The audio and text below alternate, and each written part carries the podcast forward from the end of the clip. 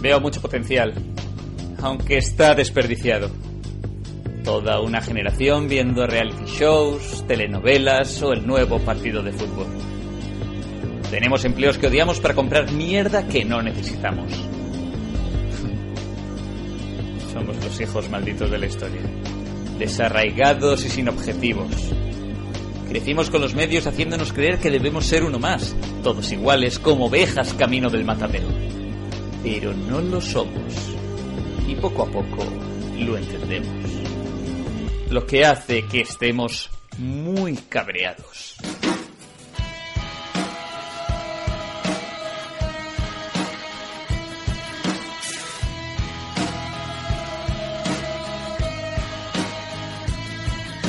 La primera regla de Hello Freaky es escuchar Hello Freaky.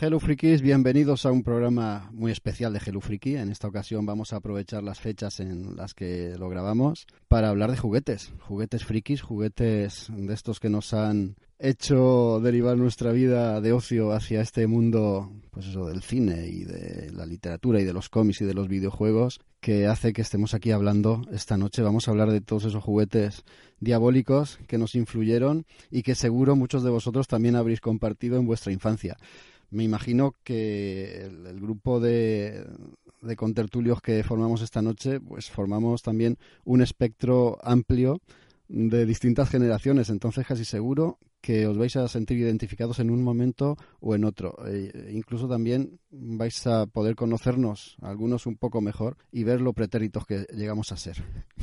lo digo por mí. Bueno, vamos a empezar. Yo soy eh, de momento el director y presentador de este programa hasta que no haya otro golpe de estado y me derroque, como hice yo con Víctor. Y soy Jaco y conmigo está, primero presentaré, pues así al azar, a Daniel Collado. ¿Qué tal, Dani? Buenas noches, Jaco. Pues, eh, pues emocionado con este programa. La verdad es que con este puntito nostálgico, ¿no? De, de llevarnos de nuevo a nuestra infancia y, haber estado recordando juguetes de, pues de los que vamos a hablar, que muchos eran de cuando tenías cuatro o cinco años, otros de tu adolescencia y tal. Y, te pones en plan melosón, con ganas de ir de compras eh, en Navidades y con ganas de tener descendencia ya, para volver a jugar. Sí, e, eso es lo que he hecho yo, ¿eh? La excusa de, con mi hija, vamos a jugar a esto, vamos a... es verdad. Eh, lo que pasa es que he intentado llevarla por el mal camino y pues, se resiste. Y a mí lo de jugar con muñequitas tampoco es que me iba. Luego hay que hacerle a todo, Jaco. Luego contaré una anécdota, verás cómo ella me llevó al su terreno en vez de yo al mío. También está con nosotros Raúl Martín. ¿Cómo está Raúl? Hola, muy buenos diletantes. Pues eh, muy bien, yo aparte del tema de juguetes es algo de lo que puedo hablar bastante ampliamente porque al ser el mayor de tres hermanos pues he visto muchas generaciones de juguetes, ¿no? No solo por casa no han estado solo mi generación que a su vez son la generación también más arriba porque yo provengo también de, de esa tradición de heredar ropa pero también heredar juguetes de los primos mayores, etcétera, etcétera. O sea que yo tengo un amplio espectro y como también eh, le he cogido la delantera a Daniel y ya tengo descendencia, pues también puedo hablar un poco de los juguetes, los juguetes actuales que, que bueno, los conozco, los conozco mm, relativamente, sobre todo los de niños. Sí, tienes que conocerlos porque te tocará como a muchos de nosotros apoquinar, ¿no? Para, comprarlos. Sí, sí, desde luego, ahora en estas fechas no tengo tanto amor por los juguetes como podéis tener vosotros, porque yo he tenido que pagar como una montaña de, de regalos, entonces mm, voy a, voy a poner también un punto cínico. Muy bien. También tenemos a Isra, del Momento Inútil. ¿Qué tal, Isra? Oye, pues encantado, encantado, con muchas ganas de, iniciar este programa ya y hablar de, ese, de ese juguete que, pues que nos puso los pelos de punta cuando, cuando bajamos las escaleras, los que tengáis dos plantas, o salimos de la habitación y lo vimos ahí, ahí bajo el árbol, ¿no? Es que, yo qué sé, hay, hay algunas, algunas, algunas eh, imágenes de cuando somos niños que se nos han quedado grabadas y en muchos casos, pues tienen que ver con los, con los juguetes. Yo creo que este, que este programa es muy especial y, va a ser muy especial por, por todo ello. A ver si, si tocamos la fibra de los oyentes y conseguimos pues que también nos digan esos juguetes que les han marcado, ¿no? Pues sí, a ver si lo conseguimos. Eh, hay que decir también que este programa es iniciativa tuya, Isra, Me pareció una idea estupenda, lo, hemos traído en estas fechas porque aquí en España son los Reyes Magos los que traen los juguetes a los niños en Navidad hay un montón de personajes a lo largo de todo el mundo que hacen la misma faena, pero nosotros queríamos hacer este programa en, las fechas en las que lo estamos grabando, pues un poco también programa ligero, ¿no? Por la, por la época festiva que es, pero también aprovechar para, para traer esos juguetes frikis, que, como digo, me parece una idea genial. Aparte que hablar de nuestros juguetes eh, va a ser hablar de nosotros mismos también, ¿no? Porque describe mucho de la persona de la gente los juguetes en los que ha jugado. Sí, sí, sí. Yo cuando pensaba en el programa y pensaba lo que iba a decir, también me venía a la mente eso mismo que tú estás diciendo, ¿no? Aquí vamos a desvelar cosas nuestras, eh, privadas, pero bueno, tampoco es nada, nada del otro mundo. Eh, la última de todos nosotros que voy a presentar, pero también la más importante, es Maite. ¿Cómo estás? Hola chicos, hola a todos los oyentes.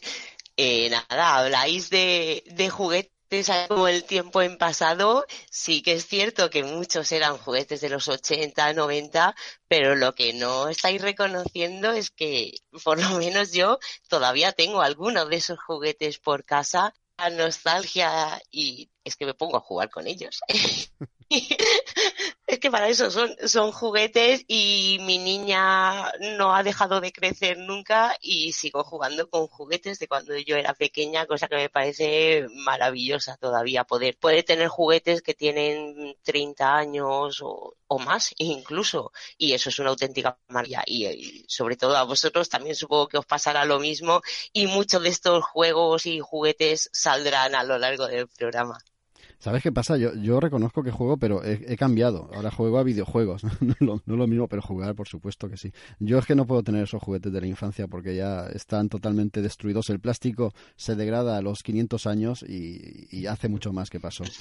No, pero yo creo que es un tema interesante también de debate que, que, existe algo hoy en día que no existía, yo creo, cuando éramos pequeños, que son los juguetes. Bueno, iba a decir los juguetes para adultos, pero esto puede sonar un poco mal. Sí, suena un poco raro. Pero, pero bueno, no, sobre todo, pues figuras de acción y demás que se hacen ya para un mercado mucho más adulto, ¿no? No solo pensando en los niños. Y, por ejemplo, pues eh, luego cuando hablemos de algunos de los juguetes que traemos hoy, veremos cómo se han vuelto a hacer ediciones 30 años después, ¿no? Para, para los que éramos niños en aquel entonces.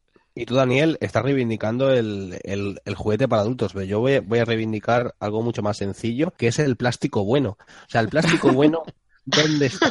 No, eso, eso es otro tema que antes cuando ha dicho Raúl lo de los que conoce bien los juguetes de hoy en día, porque se me ha adelantado, yo quería proponer también otro debate que es el de los juguetes de hoy no están tan bien hechos como los juguetes de antaño. Creo pues por supuesto. Sí, sí, totalmente. los de niños, ¿eh? Los de niños, quiero decir. O sea, estamos todos de acuerdo. Eh, los de adultos se cuidan un poco más. Mm, también valen como 10 veces más. Eh. Pero los niños yo creo que no disfrutan de juguetes de tanta calidad. y hablo de Transformers y cosas por el estilo. Por desgracia, la, producción, la manufactura se ha abaratado de manera exagerada y entonces ya sabéis cómo se fabrica todo y dónde se fabrica y en qué condiciones. Antiguamente se fabricaba en O'Neill, eh, en, IBI, en, poblaciones mediterráneas que se dedicaban casi de manera artesanal y casi no, muchos de ellos y luego lo veremos eran de manera artesanal. Por ejemplo, la, la Mariquita Pérez era una muñeca que se hacía de manera artesanal. Unos, eh, lo iba a contar luego, pero lo digo ahora.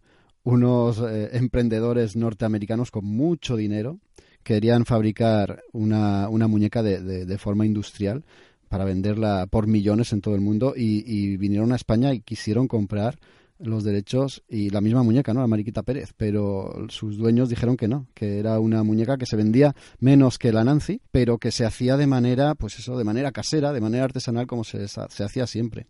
Y esos empresarios se fueron, a, creo que fue a Suiza, y allí eh, compraron los derechos de otra muñeca y nació la Barbie. O sea, fijaos cómo podía haber cambiado el tema.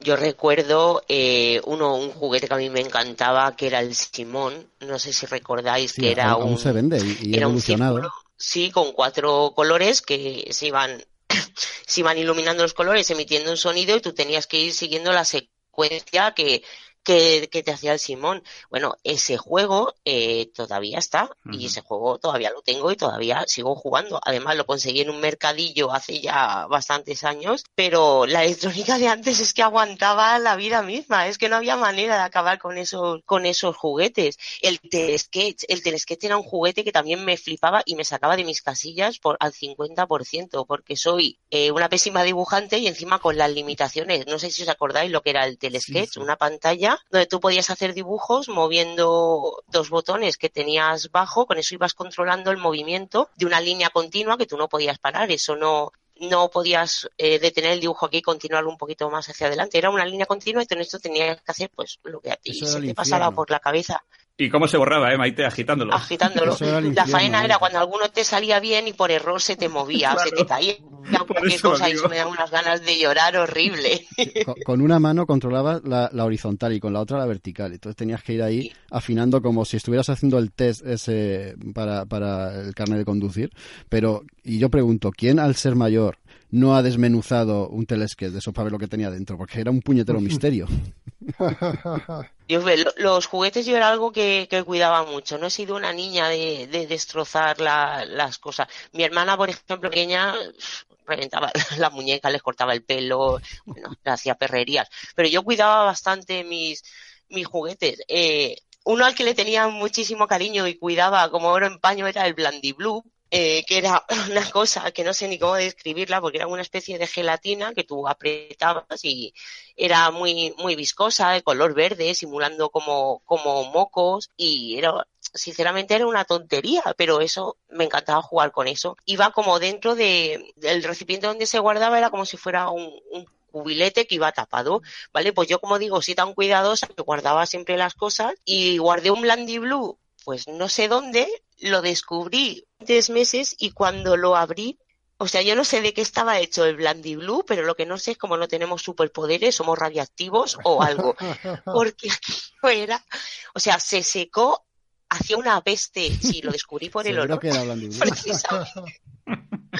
Pero eso, eso aún lo ¿eh? el- El, el recipiente de mi Blandy Blue era un cubo de basura a la americana, de estos cubos de las películas de los años 60, 70, pero bueno, claro, de plástico de diferentes colores. El mío también, el mío era Hombre, un eso- cubo de basura y, y aún lo venden, ¿eh? Y además ahora tiene las propiedades que se ve que es un poco más eh, eh, firme, ¿no? Tiene más eh, contundencia o, o es más, más sólido, ¿no? Porque eso nunca, deje- nunca va a ser sólido. Pero tiene una propiedad distinta, ¿no? Y ahora cuando les metes los dedos muy fuerte a Blandy Blue también se hace como pedos, ¿no? Y eso le gusta mucho a los niños y, la verdad que se vende muy bien. Hombre, eso vendría, vendría a estar dentro de un género del, del juguete que sería juguetes que parecen desechos. O sea, hay, hay, hay muchos. Como los guerreros de la basura. Los guerreros de la basura iba a hablar, ¿Te claro. sí. Claro que me acuerdo, los metías en agua, era como una, una bolsa de basura asquerosa. Se dentro de deshacía. un, se deshacía y salía un muñeco, era algo brutal. Sí, sí, sí. Los guerreros de la basura, Cada cuidado. cual más feo, sí, sí, sí. Y, y olían, y bueno, bueno. Es verdad que eh, me acuerdo de unos muñecos que olían mal y todo. eh, Deben de ser esos. Yo, yo estos días también me estaba acordando de una cosa que ahora ya no se hace. ¿no? Os- to- me imagino que alguno de vosotros habréis llegado a conocer lo que yo voy a, yo voy a contar.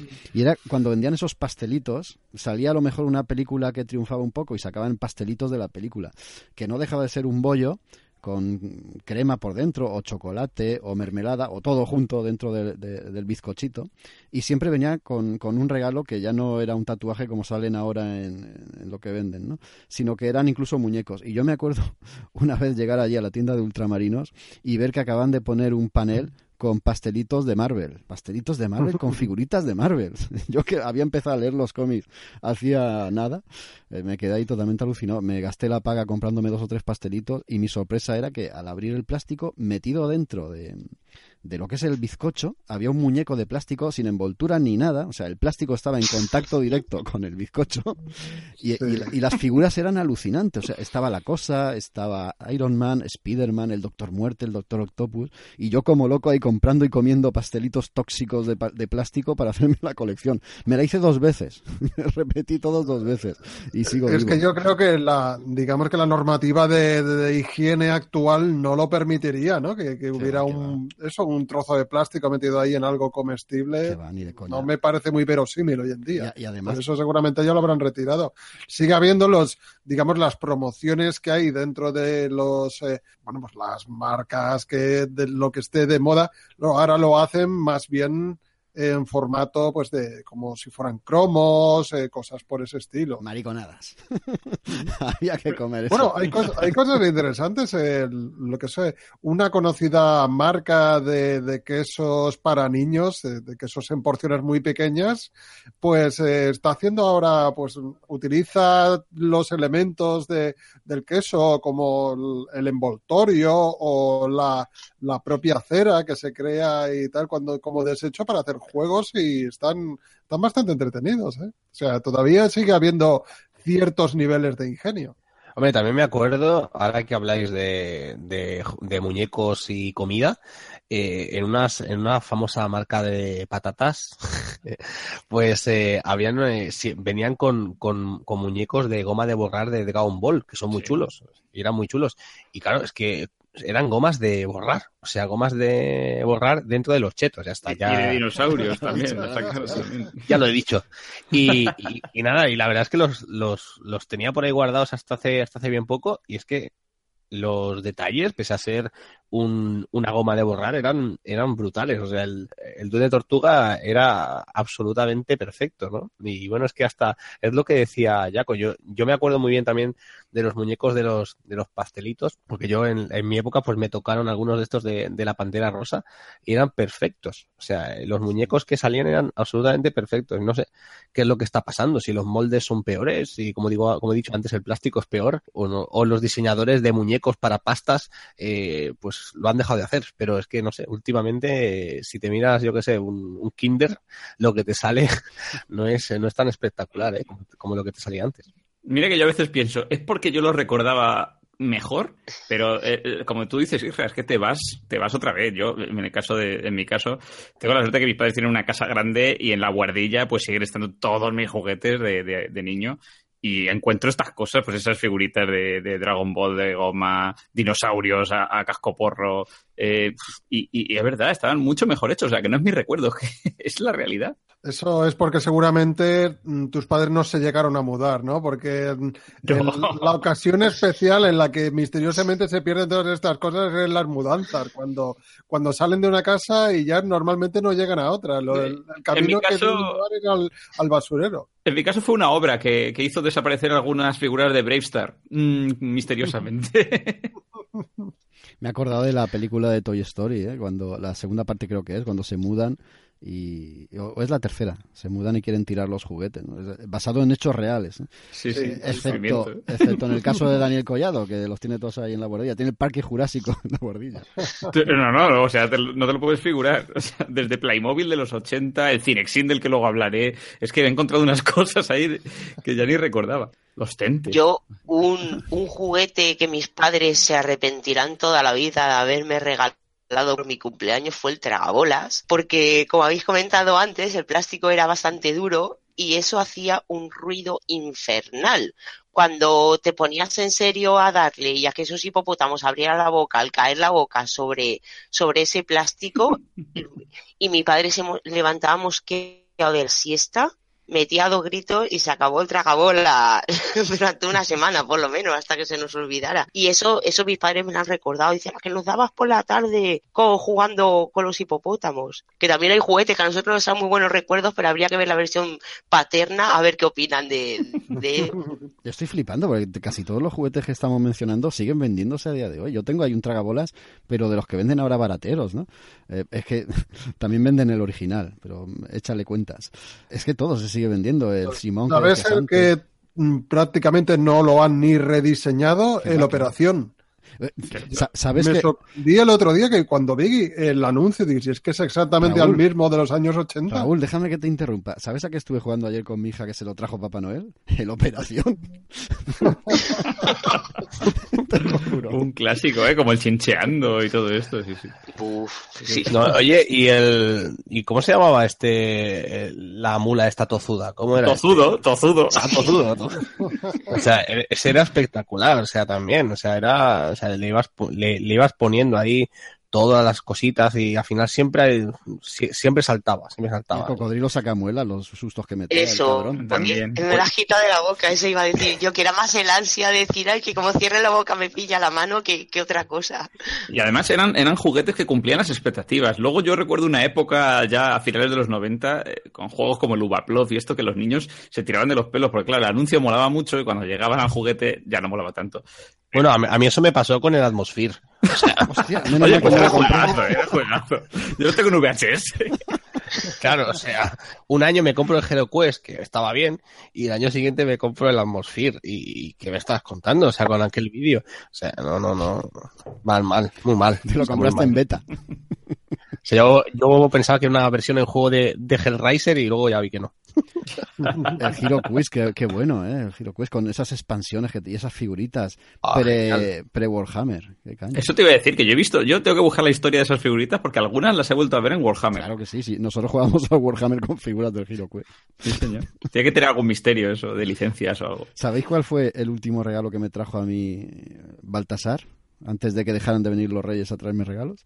Fue la ruta del tesoro. ¡Guau, qué juegazo! No, hombre, es, el, Monopoly de los piratas.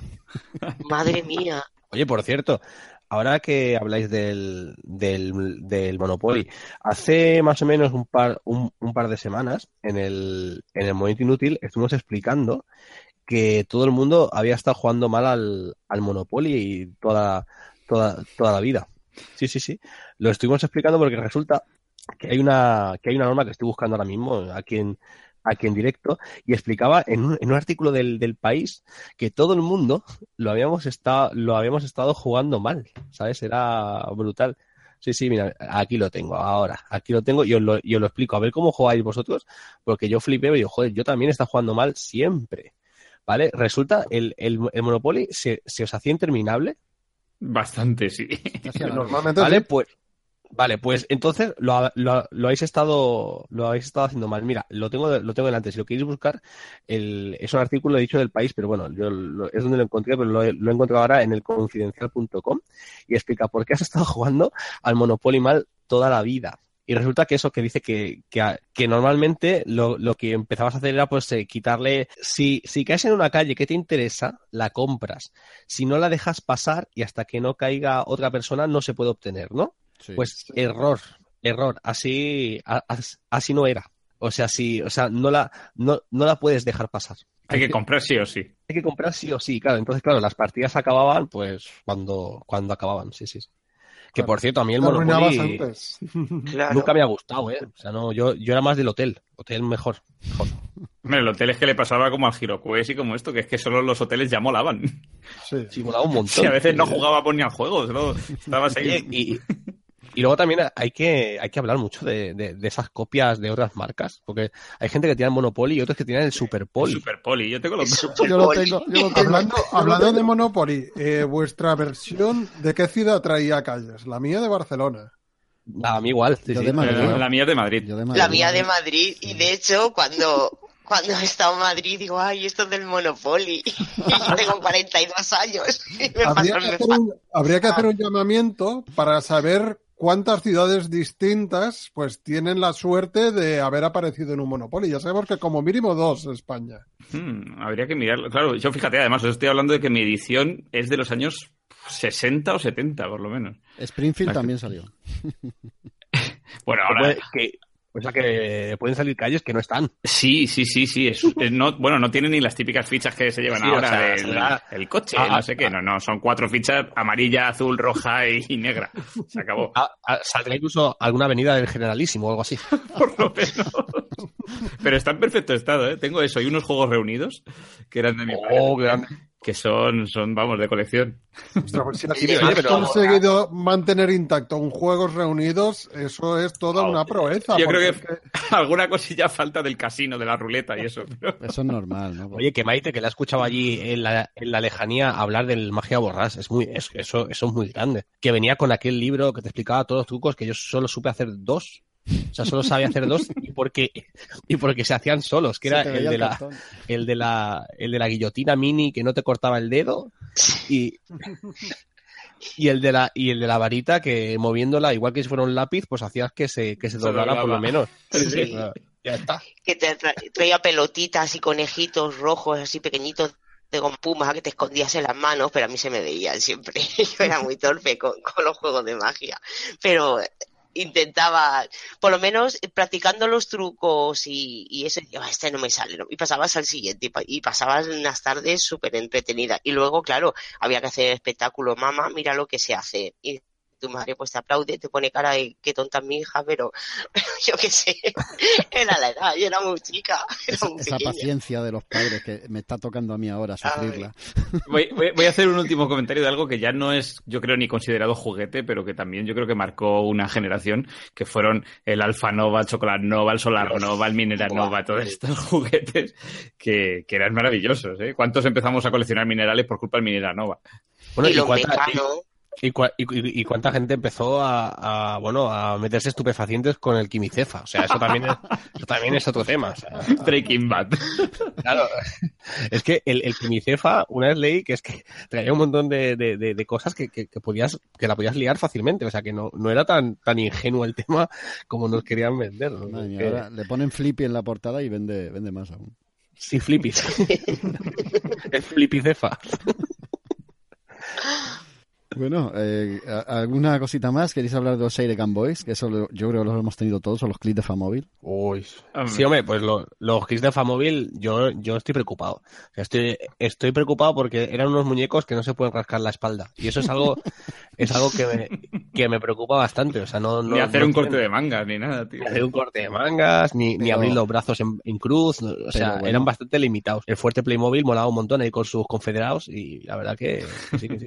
Yo tenía un pacto con mi vecino. Él era de, edificios. No, no, él era de edificios. Entonces él se pedía a todas las reyes, pues, oye, quiero el castillo, el fuerte, el no sé qué, el circo, me acuerdo que tenía, la- el, el zoo. Y yo era de vehículos. Yo tengo ahí en la guardilla camiones de bomberos, grúas, mm, excavadoras, coches, todo lo que era vehículo, avión, bueno, helicóptero. Oye, eh, Dan, eh, y qué, qué, qué absolutamente terrible, Daniel, era cuando se te perdía el pelo de un Playmobil. Además o de sea, verdad, ¿eh?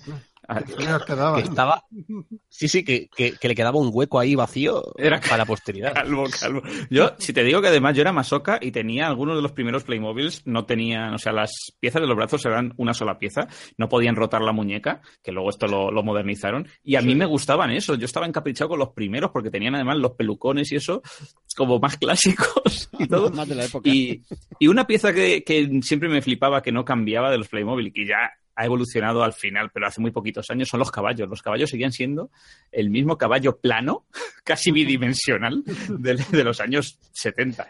Claro, pero es que si te piensas en el nombre que tenían, que eran clics, que era el ruidito que hacían Claro. al ensamblarlo, pues claro, es que el, el, el caballo tenía que encajar perfectamente con, el- con ese Playmobil para, para, para que no se cayera. Yo para No mí sé. el juguete maravilloso y además ahí, ahí sí que también hay una, vamos, un- una oleada de coleccionistas y tal, porque es que Playmobil tiene de todo. Solo me da pena eso, que evolucionen tanto y que ya no se parezcan tanto al, juguete clásico. Bueno, de, de todo, ¿no? Porque era una empresa alemana que se negó rotundamente a poner conflictos de- del siglo XX. No hay nada relacionado con la Segunda Guerra ni la Primera Guerra Mundial. Eso es verdad. Bueno, de hecho, bélico no recuerdo yo mucho en, en Playmobil. De edad media, es lo único No, bélico, sí. bélico. Sí, bueno, Edad Media, digamos, en, en conflictos modernos eh, no hay nada. Está la policía, cosas así un poco que, que rozan lo que es el tema, pero bélico completamente no. Tienes razón. Y el tema de coleccionista de los clics, pues solo hace falta pasarse por unos grandes almacenes, una tienda de juguetes y ver al precio que están los packs. Eh, eh, Eso es coleccionismo puro. ¿eh? Ya no son solo juguetes para niños, menudos precios que tienen. Bueno, yo siempre me acordaré de la casa de muñecas, esta decimonónica maravillosa, que era lo más impactante que había en mi época, ¿no? A mí Oh. una, una- una cosa que me encantaba de los clips de Famóvil era desarmarlos, porque luego montarlos no es que fuera complejo, pero sí eh, ne- necesitaba o requería una precisión milimétrica para ensamblarlo todo en su sitio y de repente apretar, para que todo hiciera, como habéis dicho, el clic y, se montara. Me, encantaba ese, ese reto que me ponía yo mí mismo. Sí, en, re- en realidad tenían mucho elemento de construcción, ¿verdad? Porque te venían en las cajas todo completamente desmontado y tú tenías ahí que, que montarlo, ¿no? Luego ya sí que ya no lo volvías a desmontar, pero Lo que era adquirir uno, te, y luego te, hasta que podías jugar te llevaba bastante tiempo. Sí, esto yo creo que también ha cambiado con los años, ¿no? Ya las cosas. Los juguetes en general vienen mucho más montados, pero yo recuerdo hazañas de algunos Reyes Magos en mi casa que se pasaban noches enteras montando el parking de los coches, el, la cueva de Ordak de, los Masters del Universo. Bueno, hacían un máster, un máster precisamente en montaje de juguetes. Oye, y una, y, y, una duda, a ver si me la podéis resolver, porque es que los eh, con los con los Playmobil hembra había un problema. O sea, ¿por qué tenían barriga todos? O sea, las... ah, era vestido sí, supuestamente, ¿no? Ya, pero era como, como, como con vuelo, ¿no? Sí, como sí. con vuelo. Es verdad, es verdad. Y no tenían pecho en aquel entonces. No, no, pecho no. No, no, tenían, tenían abdomen, pero pecho no. Yo empecé a flipar. Bueno, yo, fue, fue mi vecina la que empezó a tener con la granja de Playmobil. Fueron los primeros Playmobil femeninos que tenían pecho y botas. Y alucinábamos. Y pestañas. Era como, madre mía, Pero qué, sexy es este Playmobil. Bueno, yo lo último que diré es que también me acuerdo del Sin Castillos y me acuerdo mucho de un amigo que Maite sabe quién es, que tenía un ex Sin Castillos montado en su casa como decoración y dos guardias civiles en la puerta. Sí, También juguetes míticos, sí. Empezamos ya con los juegos y los juguetes que cada uno traemos, ¿os parece? Vale. Venga, pues vamos a empezar con lo que nos trae Maite, que son nada más y nada menos que las tortugas ninja. Ninja, he dicho niña. las tortugas ninja. Eh, voy a decir una cosa antes de empezar con lo que traemos cada uno. Y es que he intentado, hemos intentado encontrar los anuncios, los comerciales, los spots de cada producto, pero en muchas ocasiones ha sido imposible. Algunas lo he encontrado en inglés y otras directamente nos hemos tenido que ir a la serie de televisión o al producto del que deriva el juguete, como es el caso con el que empezamos, con las tortugas ninja. Así que vamos a hacer un poco de recordatorio del mismo.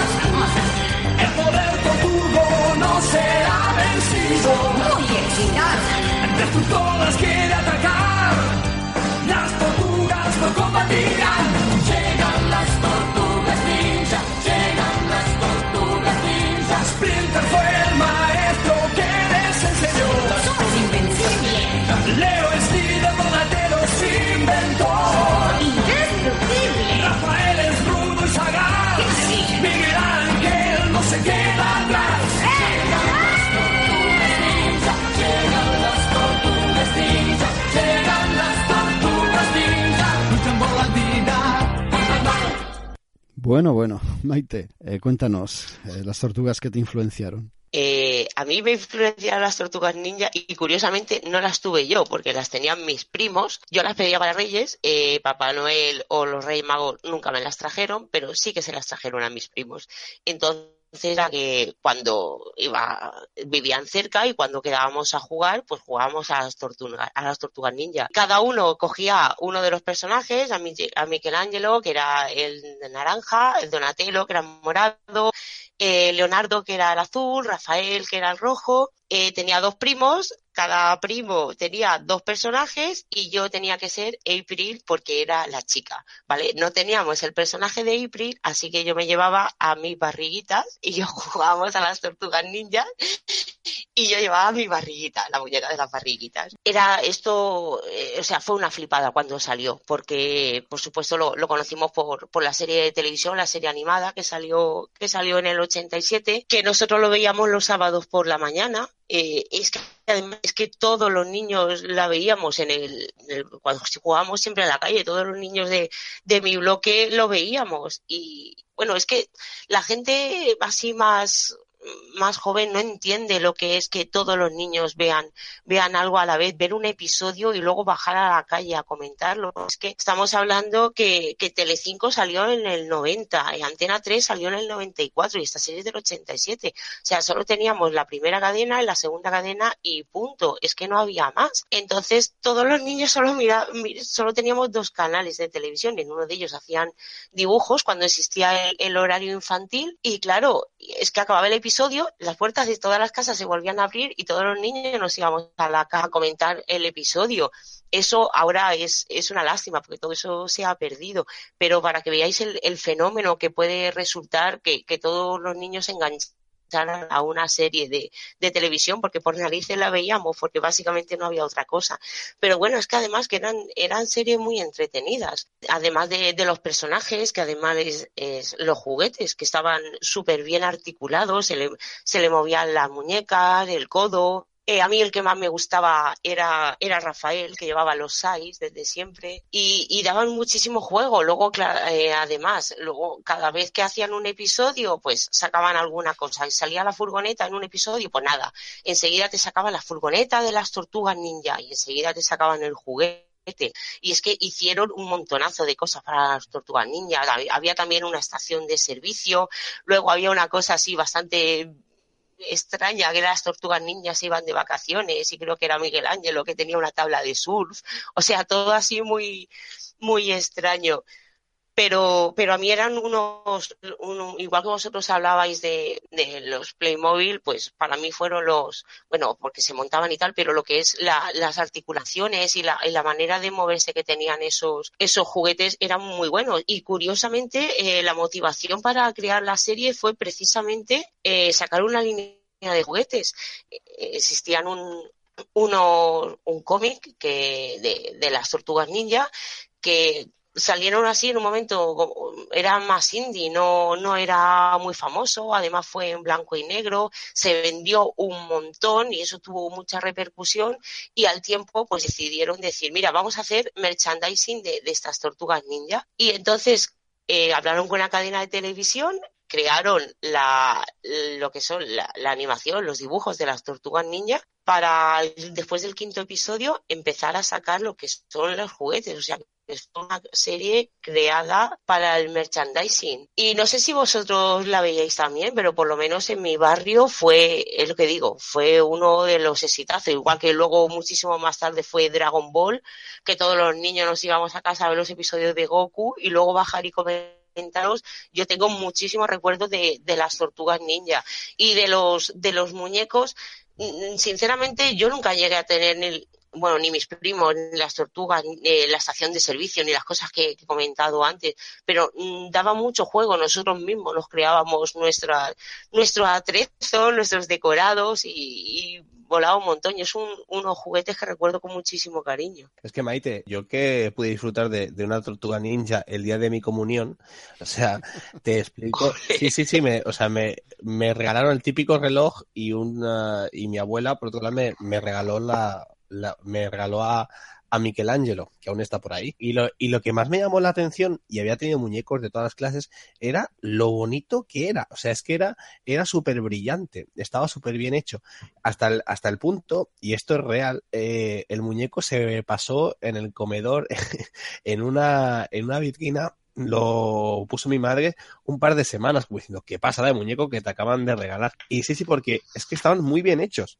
Es que yo, yo recuerdo aquel, aquel Michelangelo de, de primera edición de Bandai, que, que era fantástico. O sea, es que estaba súper bien hecho. Es lo, es, es lo que dice Maite, se le movía Uh, se le movía todo, todas las articulaciones hasta el punto que lo podías poner en las típicas poses como de ataque karateca. Sí, sí, sí. Y, y, era, eran, eran súper, eran, eran súper bonitas. La serie estaba muy bien y además, pues, eh, es que la, lo que es la franquicia dio mucho de sí. O sea, a mí también recuerdo con mucho cariño un producto, pues, de las Tortugas Ninja que fue el videojuego de Game Boy. Pues el videojuego de Game Boy de las Tortugas Ninja, pues, me, pues lo recuerdo como uno, uno de mis favoritos, ¿no? Y es que realmente, si hay un icono de los años 90 principios, yo creo que, que son estos personajes. Sí, sí.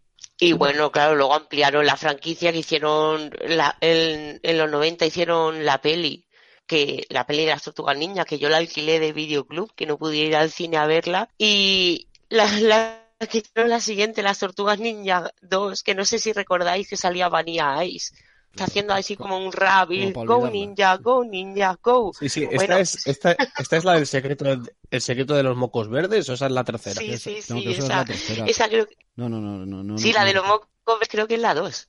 Sí, la tercera van a viajan en el tiempo a Japón medieval, creo que sí. Sí, pero esa ya, después del chafe de la 2, dije ya, fuera. Y luego, bueno, es una franquicia que en el 2014 la reiniciaron, que se estrenaron una nueva versión, que, que era una versión de la peli de las 90, la primera, la clásica, y luego hizo una segunda parte en el 2016, y bueno, que, que hay tortugas ninja todavía para rato, y se siguen sacando juguetes y, y los mismos personajes, pero no- es que lo que decíais antes, es que no tiene, y además de que yo no tengo la edad y los ojos con los que miro los juguetes, pero es que es cierto, es que no son iguales, no están tan bien hechos. Los detalles, es que están muy bien cuidados. Sí, a, a mí me pasa como Israel, ¿no? Me, me llamó mucho la atención eh, lo, lo bien que estaban en comparación a otros muñecos que habían. Y mm, no sé si este es el primer caso, pero mm, se va a repetir seguro a lo largo de esta charla que hablemos de, de series mm, de, di- de dibujos animados que en realidad son el pretexto para vender los juguetes, ¿no? Las tortugas ninja casi se podría decir que fueron la cabeza de lanza de este mm, de este fenómeno, pero bueno, los Masters del Universo, eh, G.I. Joe, es que se repite el patrón porque eran en realidad ahí eran las jugueteras las que les pedían a, a los estudios de animación que crearan unas series para poder vender sus juguetes, ¿no? Es muy curioso. Quizás sí que las tortugas ninja pues eh, no responden exactamente a esto, ¿no? Porque vienen del, del cómic este que, que ha comentado, que ha comentado precisamente Maite, que, que, bueno, en realidad era una copia, bueno, una copia, estaba muy influenciado por Daredevil, ¿no? Los propios creadores eh, eh, le hicieron guiños a Daredevil, como el hecho de que los malvados sean el pie en lugar de la mano, ¿no? Como era la, la banda ninja contra la que Daredevil luchaba y tal. Y sí, sí, ¿no? Desde luego fue, fue todo, toda una revolución, ¿no? Dentro del campo de los muñecos, las tortugas. No has comentado, me parece, la furgoneta, pero también tenía una furgoneta bastante apañada. La tortugueta. Sí, pero es que mirad hasta, hasta qué punto la serie eh, bebía de, de los cómics, que, que, que yo tuve du- durante muchos años uno de los muñecos de, bueno, que no salían en la serie, pero sí que, que estaban en la colección de juguetes, que era Usagi Yo- Yojimbo. O sea, salía, Sí. eh, uno de los, de los, de los, de los muñecos es el personaje de Stan Sakai. Y claro, yo años después descubrí, anda, si esto es un cómic, ¿sabes? Que, que, quiero decir que, que de una manera eh, estos eh, muñecos pues eran pues un, un homenaje a un tipo de cómic pues de a un poco underground, un poco gamberrete que, que estaba pues que se estaba gestando en esos momentos, ¿no? En, en Estados Me Unidos. dejas totalmente Sí. muerta, Isra, porque yo soy, vamos, fanático empedernido de Usagi Yojimbo. Ahora mismo lo está publicando Planeta en tomazos recopilatorios y es- estoy babeando como una loca. Y, y este último tomo, por cierto, tiene una aventura compartida de Usagi con las tortugas ninja. Sí, No porque eso era, era normal. En los primeros números de las Tortugas Ninja yo los he leído y era un poco, no estábamos hablando del nivel de fancineros, pero es que prácticamente dabas un, un paso atrás y caías ya en el mundo del fanzine, ¿no? Y entonces, pues, en los números, pues había mucho colegueo entre autores y se prestaban los personajes para que apareciesen cada uno en los cómics de otro y tal. Y, y bueno, pues afortunadamente eso no ha dado problemas de derechos con el tiempo, pero sí que no tenía nada en cuenta eso, ¿no? De- había mucho contubernio ahí de personajes dentro del cómic de las tortugas. Y el cómic Las Tortugas Ninja, el el primer cómic independiente que da para vivir a sus autores. Sí. Y que lo que me llamó la atención, porque yo el cómic me lo leí ya cuando era mayor, que eh, en la serie de animación vemos que cada uno de los personajes eh, lo habíamos identificado con un color en la cinta que les cubría los ojos y en, en la vestimenta, pero en el cómic no, en los cómics eran todos rojos, fue añadirle color para diferenciarlo un poco a, a cada uno de los personajes para poder vender ese merchandising. Eso se añadió para, para la serie de, de dibujos. Porque al principio cuando le- empecé a leer el cómic fue lo primero que me llamó la atención, que todos eran iguales y se distinguían eh, por las armas. Parece un especial de las Tortugas Ninja. Ya te digo, venga, vamos a pasar a otro. No sé si Dani quiere decir algo, que ha estado callado y yo, yo sé No. que él puede aportar mucho. Yo soy, yo soy muy fan de las tortugas ninja, la verdad, y estaba precisamente aquí Por eso, porque por tengo eso. aquí una figura de cuarenta y pico centímetros que estaba mirando a ver si era de Bandai o de Yogi Preciosi, porque varias han sido las marcas que han tenido un poco los derechos de- del juguete en sí. Y esta mola un montón, esta me la regalaron en Filipinas, es enorme, pesa un huevazo. Y es Leonardo, que es mi favorito, yo siempre he sido muy fan de Leonardo, en, con traje samurái de, de entrenamiento en el dojo. Y bueno, la verdad es que sí, yo desde pequeño... Yo, fíjate, las tortugas ninjas tengo un par de cómics por ahí, pero llegaron de rebote porque me pasaba como a ti, Maite, era de la serie de televisión. Creo que ha habido series que han marcado nuestra infancia, sobre todo. Yo creo que las tortugas ninja la veía mucho también a la hora de comer. que han sido momentos de Digimon, de, de las gárgolas de Disney y de estas tortugas ninja en la, en la 2, ¿no? A mediodía. Y bueno, como, como habéis dicho, pues eh, no habéis mencionado que al igual que se siguen haciendo películas, se siguen haciendo series de animación. Eh, la última, la de esta de Nickelodeon en 3D, que bueno, tiene un toque más infantil, pero está muy bien porque al final mantienen casi siempre a la misma recua de personajes y es, es muy divertido ver a distintas versiones de Krang el Conquistador, ¿no? Y de, de Shredder, de Bebop y Rocksteady, de ¿qué más tenía? Bueno, el clan del pie que ya lo habéis mencionado. Eh, yo creo que tiene un universo muy propio de las tortugas ninja y, y, y que sigue manteniéndose vivo. Yo aún así me quedo con esa serie de los 80, que se hiciese o no para sacar partido a, a los juguetes, yo creo que ha quedado, ha quedado en nuestras retinas para siempre. Me ha dado pena, Jaco, que no hayas puesto la versión original de, de la intro. Se me hacía raro escucharla en español, de hecho. Bueno, eh, también tiene su encanto, por llamarlo de Sí, alguna no, sí, forma. sí, es verdad. Yo, eh, la anécdota que puedo contar de esto es que cuando salió la película, la primera, pues nos da un poco de vergüenza ir a verla, ¿no? Ya asomábamos barba y bigote y nos da un poco de vergüenza ir a verla. De repente un amigo dice, oye, que mi hermano pequeño quiere que lo lleve a ver la película. Bueno, y ese pu- esa fue la excusa que nosotros pusimos, ¿no? Teníamos que llevar al niño a ver la película de las tortugas ninja.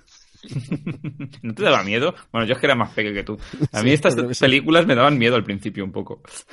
¿Cómo has cambiado? un, un poco oscuras. Bueno, vamos a pasar al siguiente juguete.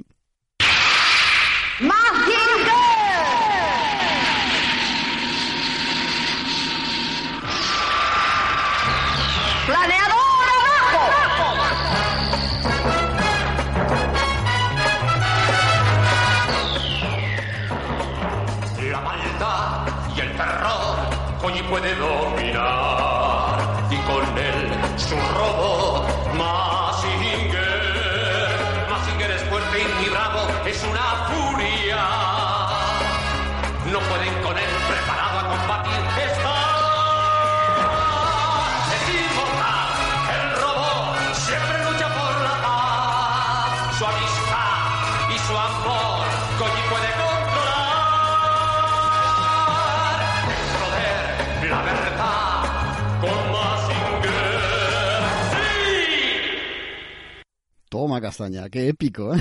ya nos hacen, Salvo por la voz de Koji, que yo no recordaba que fuera tan prepuber.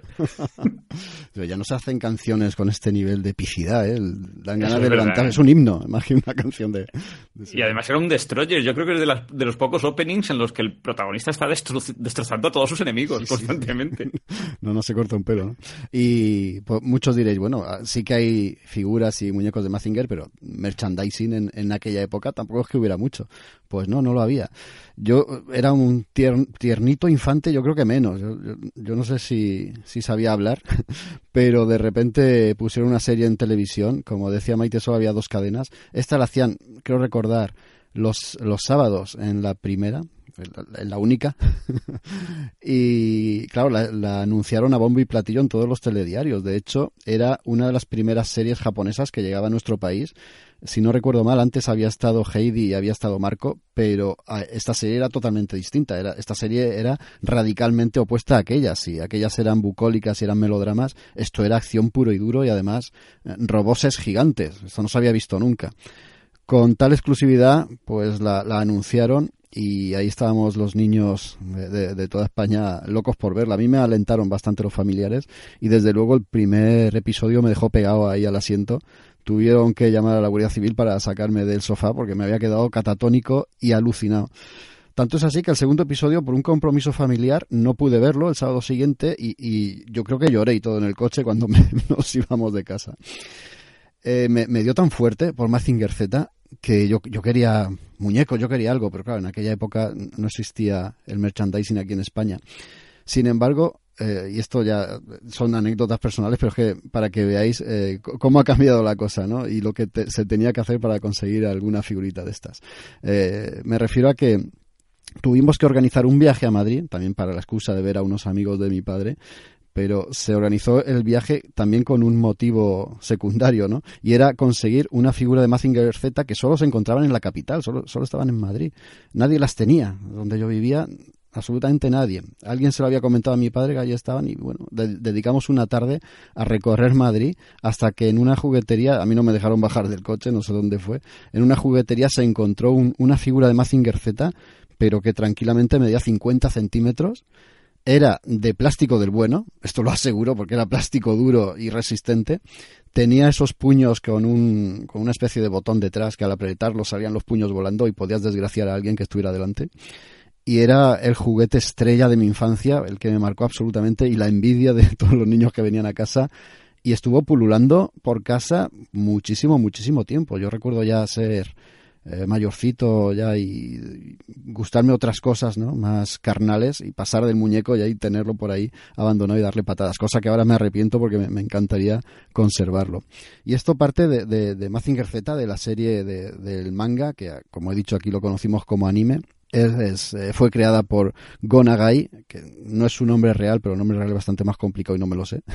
y empezó a publicarse este manga en 1972 y se le considera el primer mecha, el primer mecha, ¿no? El primer robot gigante, padre de todo lo que vino después, de Apple Set, de, de- todo, ¿no? Lo que, lo que os pongáis delante. Este es el padre, el original, el genuino.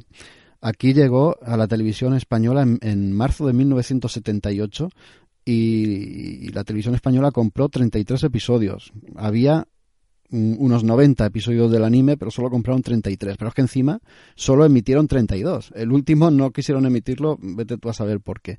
Fue un- una tropelía, fue un, un auténtico insulto para todos los que seguíamos fielmente el anime porque nos quedamos sin saber el final. Además era un episodio muy emocionante en el que Mazinger se quedaba bastante mal parado y, y- y no sabíamos qué pasaba a continuación. Luego, al cabo de los años, creo que fue en 1997, Telecinco emitió todos los episodios, pero yo ahí ya no oía eso, ya me pilló despistado y sé que en el canal 33, está como la segunda canal de, de la televisión autonómica catalana, sé que ahí también los, los emitieron ya eh, traducidos y doblados al catalán. No he dicho de qué va, pero bueno, yo es que creo que no hace falta, todos lo conocéis de sobra. ¿no? Koji Kabuto es el hijo de, de un doctor, de un profesor que ha inventado o ha creado un robot gigante de una aleación que solo se encuentra en Japón, en un sitio escondido al pie del monte Fuji. Y ese robot está construido pues para defender la Tierra de, de, de otro científico, pero en esta, en esta ocasión un científico malvado, el Doctor Infierno, como se le llamaba aquí, un tipo que, este sí me daba miedo a mí, Daniel, cuando era pequeñito verlo en los dibujos, ¿no? un tío ahí con una cara congestionada, colorada, siempre cabreado, y construyendo los robots más diabólicos y más perturbadores que te puedas imaginar, de- o, que se pueda imaginar un niño, ¿no? Casi todos eran calaveras, eran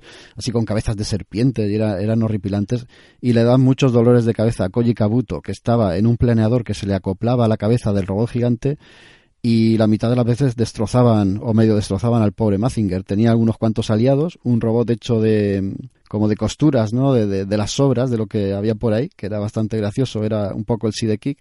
Y luego también estaba la versión femenina de Mazinger, que era Afrodita, con su famoso eh, rayo de pecho, ¿no? Lanzaba los, bueno, rayo no, lanzaba los pechos como si fueran misiles. Era un golpe un tanto perturbador para un niño pero yo lo recuerdo con muchísimo cariño. No he vuelto a ver nada del universo expandido de Mazinger Z porque no, no he querido explorar nada de eso. Sí que estoy entusiasmado con la película que van a estrenar este año, eh, 2000 2018. Y bueno, espero verla. Y bueno, espero no, la voy a ver seguro. Lo que espero es traerla aquí y comentarla con todos vosotros. Yo me imagino que no habéis llegado a conocer juguetes de estos porque seguramente no habéis nacido, ni siquiera eh, erais, eh, estabais en el pensamiento de vuestros padres. Pues- Yo sí que sí que algo vi, pero no eran muñecos ni nada, eran caretas. Ah, sí, Caretas sí, también, que sí. se, se pudieron comercializar, al menos por, por lo que es mi provincia.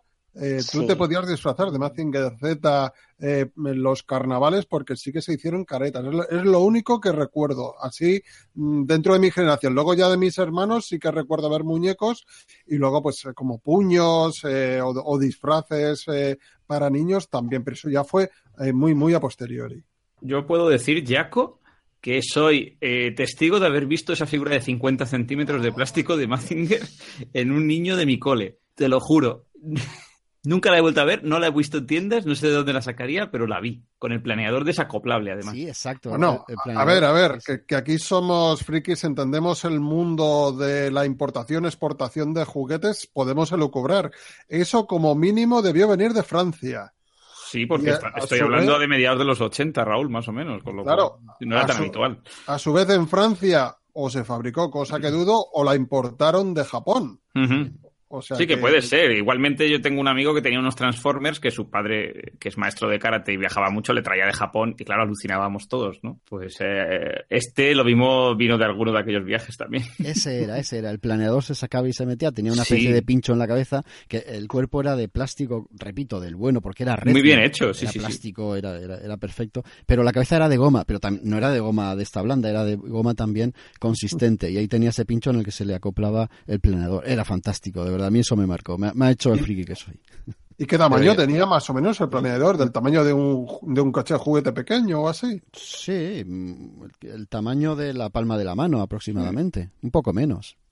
Ostras. Sí, sí, estaba muy Sí, bien. pero Jaco, eh, yo vi un juguete parecido, no sé si era el mismo, y los, y los puños se lanzaban de bastante fuerte, Sí, tenían un muy- muelle dentro Muy fuerte. y salían bastante fuerte hasta el, hasta el punto de, de- de poder, de poder hacer daño. O sea, yo había llegado a ver uno, uno de estos juguetes y hacíamos medio en broma lo de soltarnos el puño y la verdad es que es que atizaba bastante, bastante fuerte. Mira la calidad de los, de los juguetes de entonces. Yo lo he dicho medio en broma, pero era cierto. O sea, el plástico de- del puño era duro y si tú le dabas, porque era una especie, como decirlo, de, de pieza de, de hierro, como, como un tornillo, ¿no? que tú lo apretabas y según con la fuerza que lo apretases, eso empujaba un muelle y salía toda leche el puño. Y, y de verdad que el puño era de plástico y, a más de, de una persona le hizo, le hizo polvo. Sí, pero es que luego aparte, para, para esa gente que nos escucha ahora y no, no se hace una idea de la importancia que tuvo, que tuvo Mazinger, es que aquí en nuestro país fue una revolución. O sea, fueron unos dibujos como nunca se habían visto. O sea, yo que los pillé ya pues casi de tercera o cuarta reposición y venía de lejos eso, pues, mm, pues realmente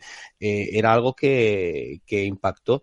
Y no sé si sois, si sabéis, pues eh, los que no sois de eh, Cataluña, que tenemos aquí muy muy cerquita una estatua gigante Ay, se me en- en- decirlo.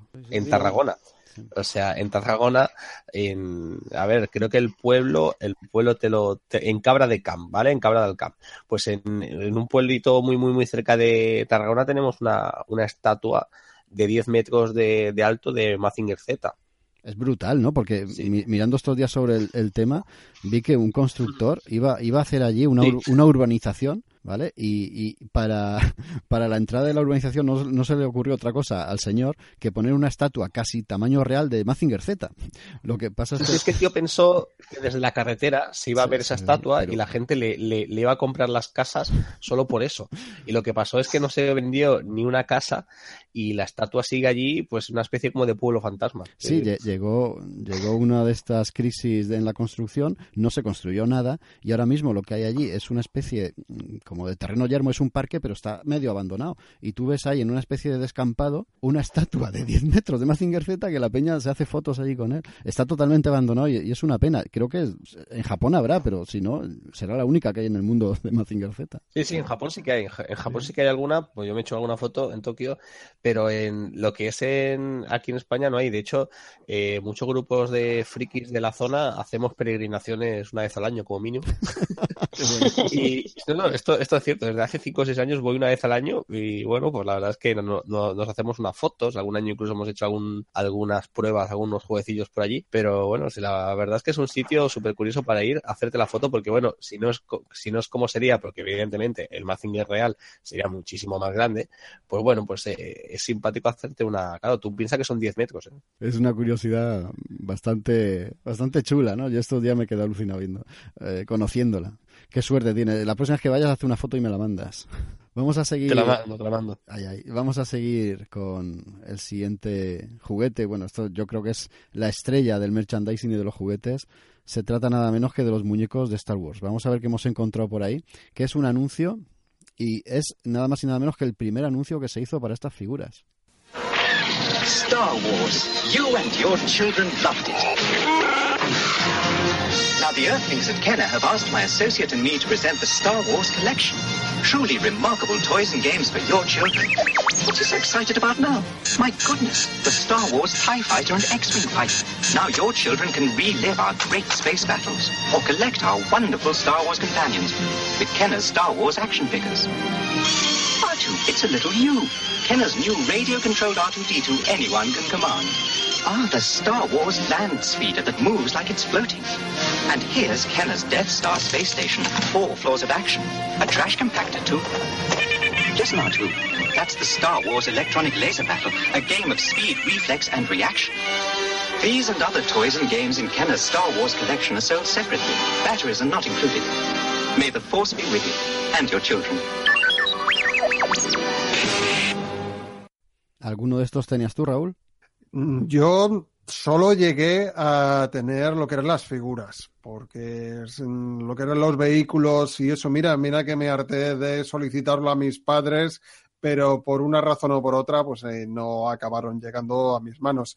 Y bueno, como el motivo de esta noche era hablar de franquicias eh, de juguetes frikis, pues aquí yo creo que prácticamente estamos con la franquicia que, que lo arrancó todas, ¿no? Si no fue la primera, mm, seguramente eh, con los ojos cerrados te diría que fue de las primeras, ¿no? Porque de hecho se fue financiando esta saga gracias a eso, gracias al, a la explotación que se hizo del merchandising, ¿no? Que fue de las, las pocas, el poco reducto dentro de los derechos que, que le dejaron a George Lucas y, y fue a partir de ahí, ¿no? Cuando fue construyendo todo el imperio Star Wars. Y, bueno, mm, cabe decir eso, que yo, por los recuerdos que tengo, contrastándolo con las fechas en las que se fueron publicando, eh, bueno, se fueron emitiendo las películas, yo me imagino que llegué ya de una forma tardía a coleccionar muñecos eh, de Star Wars, ¿no? Calculo que mm, yo los que los que ya pude comprar y pude jugar serían los que tuvieron lugar la remesa del mm, digamos de creo yo que debe ser del retorno del Jedi, ¿no? Ya la última la última entrega porque yo lo que recuerdo es que por aquellas épocas eh, estaba el mercado muy muy inundado ya de productos de Star Wars, ¿no? En concreto, los muñecos estos a mí me fascinaban, ¿no? Porque también hablamos de, de unas figuritas que eran quizá un poco más altas que un Playmobil, tamaño de un Game Boy o así, pero el tema de su perfección estaba bastante, bastante por encima, ¿no? Y luego, pues eso, los, también recuerdo eso, recuerdo que los vehículos que, que pude ver eran alucinantes, el X-Wing, el TIE Fighter, incluso me suena ver por ahí una reproducción del halcón milenario que para que pudiese encajar los muñecos, que ya te digo, pues eran, no sé cuántos serían, un poquito menos de 10 centímetros, se hizo, se hizo a escala y era, bueno, es una nave enorme, ¿no? Por lo tanto, me imagino que sería bastante, bastante cara. Y, y es eso, ¿no? Yo considero que, que estábamos ante unos juguetes eh, bastante, bastante bien elaborados. De hecho, recuerdo haber poseído. Yo la princesa Leia, cazadora de recompensas del retorno del Jedi, de, de cuando están en, en la misión para rescatar a Han Solo de Jabba the Hutt, y no descubrí hasta mucho tiempo que el, el traje de caza recompensas se le quitaba el casco y debajo de aquel casco te encontrabas eh, la, el rostro de, de la princesa Leia, ¿no? Lo cual me fascinó, ¿no? Lo bien preparado y lo bien, lo bien acabado que estaba y como eso, pues en muchos otros, ¿no? Veías que las armas estaban también realizadas con bastante detalle, los muñecos, eh, una cosa que me llamó también la, la atención era el hecho de que muchos ya tenían tela en- a nivel de mm, vestuario, ya no era solo el muñeco como si fuera una estatua, sino que iban cubiertos las túnicas de los Jedi o los personajes que tenían capa, pues te- tenían ahí el trozo de tela, ¿no? Que eso en su momento a mí me pareció también muy revolucionario. Y bueno, no sé, ya te digo, eso, la franquicia de Star Wars eh, no abandonó a los niños durante mucho, mucho tiempo. y se hizo, se hizo muy famosa, ¿no? Incluso recuerdo las escenas de ET, ¿no? Donde los niños tenían un montón de, de juguetes de Star Wars. Y nada, hombre, me supo mal que nunca se llegase, al menos yo no, que yo sepa, no se llegó a comercializar el traje de Stormtrooper, o me lo hubiera comprado, pero lo que es a nivel de figuritas, la colección era inmensa. Yo creo que era prácticamente inacabable. Incluso se, se ha llegado a decir que de muñecos, dentro de lo que son eh, las figuras antropomórficas, se, llegó a hacer muñecos de, todos los personajes de la saga. No sé si, si eso es tan, tan, tan así, ¿no? Porque también había muchos personajes, pero lo que está claro es que había una variedad inmensa. Quien se puso en serio a coleccionar muñecos de estos y doy fe de que hubo en mi entorno gente que lo intentó muy, muy seriamente. La verdad es que tenía unas verdaderas cantidades de, de, muñecos, pero, pero vamos, para casi, casi me atrevería a decir que eran los que más variedad te podías encontrar dentro del mercado en aquella época. Yo te confieso que no me los coleccioné porque me apabullaba la cantidad de figuras que había. Y además eh, cuando acudías a comprar alguna que solía ser en épocas como las que estamos ahora grabando esto no épocas navideñas de Reyes Magos y tal cuando acudías a comprar alguna eh, siempre te quedaban los restos entiéndeme. Nunca habían personajes eh, imprescindibles o, o, o o principales ¿no? de las películas. Entonces siempre me, me, desanimaba y nunca fue una de las de los juguetes o de las figuras que coleccioné ni, ni que compré nunca. Yo es que de Star Wars muñecos no he tenido, pero lo que sí que tengo es un reloj despertador de Darth Vader, ¿vale? Que en el pecho llega pues un reloj donde poner la alarma, no suena un sonido, es la voz de Darth Vader diciendo no podrás resistir el poder de la fuerza, lo dice en inglés que me lo traje de, en un viaje que hice a Londres y para apagarlo, para apagar el despertador tenías que darle en el casco y apretarlo y así dejaba de sonar. Como el casco oscuro, ¿no? De la loca historia de la galaxia. Básicamente sí. No, y la, las figuras de Star Wars, eh, además, como no puede ser otra forma, ¿no? Porque está más de actualidad que nunca. Eh, se han perpetuado en el tiempo y, el merchandising, el coleccionismo es, es, es, totalmente enfermizo. Yo conozco hijo, conozco hijos de amigos que, que, que están completamente obsesionados con las figuras, pero de todo tipo, desde estas que son eh, fieles reproducciones a, una escala pequeña hasta las de Lego. Tienen de todo y son una absoluta ruina para, para sus padres y para sus tíos y para sus abuelos y para todo el que se cruce por el medio en un cumpleaños o algo así. Sí, sí, sí. Yo recuerdo que intenté especializarme en los Stormtroopers. Recuerdo haber tenido, si, si no me falla la memoria, el Stormtrooper básico, eh, aquel modelo que, que, tenían para la nieve, que me pareció chulísimo. Sí. Incluso ese ya me costó bastante, pero uno de, de, la Guardia Carmesí, ¿no? Aquellos que vestían de rojo y, y, guardaban las espaldas al emperador Palpatín, pues también recuerdo haber tenido uno de esos. Y sin embargo, no me llamaban especialmente la atención los Jedi o Han Solo. Mira que eran más protagonistas, pero el diseño que me realidad, que en realidad a mí me, más me fascinaba eran eso, eran los de los Troopers. ¿Quién compraría los Ewoks? Ni idea. Sí que recuerdo que se vendían, pero sí, no sé si los llegó a comprar alguien. Bueno, eh, ¿alguien quiere decir algo más sobre esta super franquicia de juguetes? No, a mí me pasó como a ti, Jaco. Yo, vamos, mi única experiencia. No, no es un juguete, eh, por lo menos en mi entorno, que, que, la gente coleccionase mucho.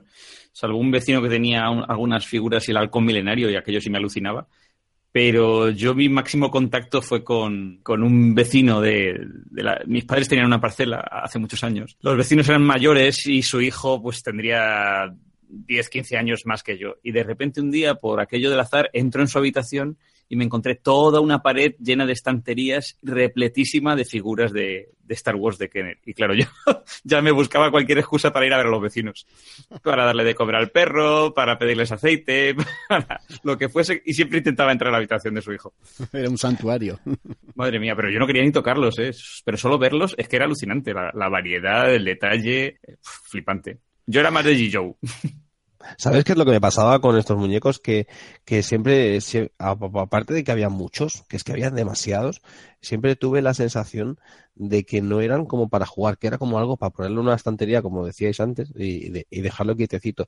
Y quizá por eso nunca me llegaron a interesar del todo. Me parecían súper bonitos, porque lo eran, y casi me parecen unos precursores de los J. Joe, porque el tipo, el tipo de cuerpo y cómo eran, pues, me, pues a mí siempre me, me recordó bastante. Pero por otro lado, nunca, nunca me, como, como juguete, nunca, nunca me interesaron, ¿eh? Mira que, que había amigos que los tenían y tal, pero era algo como para guardar, más de coleccionismo que no para jugar con ellos. Pues te, te puedo asegurar que aguantaban bien, ¿eh? Jugar, porque yo sí que Sí, jugué ¿no? mucho con ellos. El único problema es que las armas y el resto de atrecho se perdían con mucha facilidad, porque eran, eran pequeños, muy finos, y eso sí, eso era lo típico que tres años después retirabas el sofá y aparecían por ahí. Pero lo que era la figura en sí aguantaba bien. Vamos a pasar a los siguientes juguetes, que de estos tampoco hemos podido conseguir el anuncio porque se escuchaba fatal, así que nos vamos a, a escuchar y a ver nosotros la, la intro de la serie de, de animación, la serie de dibujos. Son los pitufos, Els Barrufets para los amigos.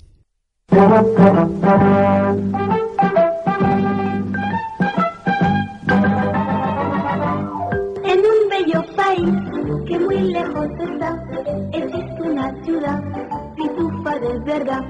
Pitufos por aquí, ¿qué digo? Pitufos por allí, pitufos. la la la la la la.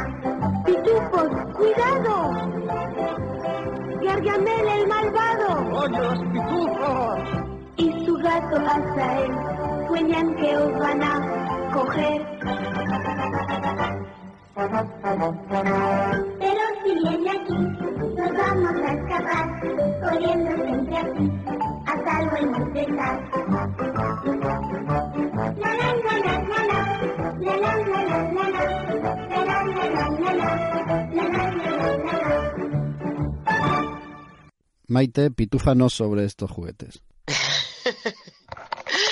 Nada, pues eh, yo he de reconocer que este juguete eh, llegó a mi vida pues como la serie. Eh, yo tenía, ¿cuántos tendría, vale? Eh, era realmente pequeña, pero estaba flipada con, con estos, con estos personajes, estos seres azules que vivían todos en, en una aldea, con Papá Pitufo, con Pitufina, el malvado Gargamel con su gato Azrael que querían deshacerse de, de ellos. Yo de pequeña lo flipé mucho y un año pues eh, los reyes me trajeron eh, una, la casita de, de los pitufos. Eh, básicamente no era nada, era una seta que se abría y dentro era pues la casa tenía dos plantas, pues tenía la cocina, tenía, tenía una, una camita, fuera tenía como una especie de piscina, pero claro, lo chulo de eso era no solo lo que es la casa donde vivían, sino los muñequitos que venían de, de cada uno de,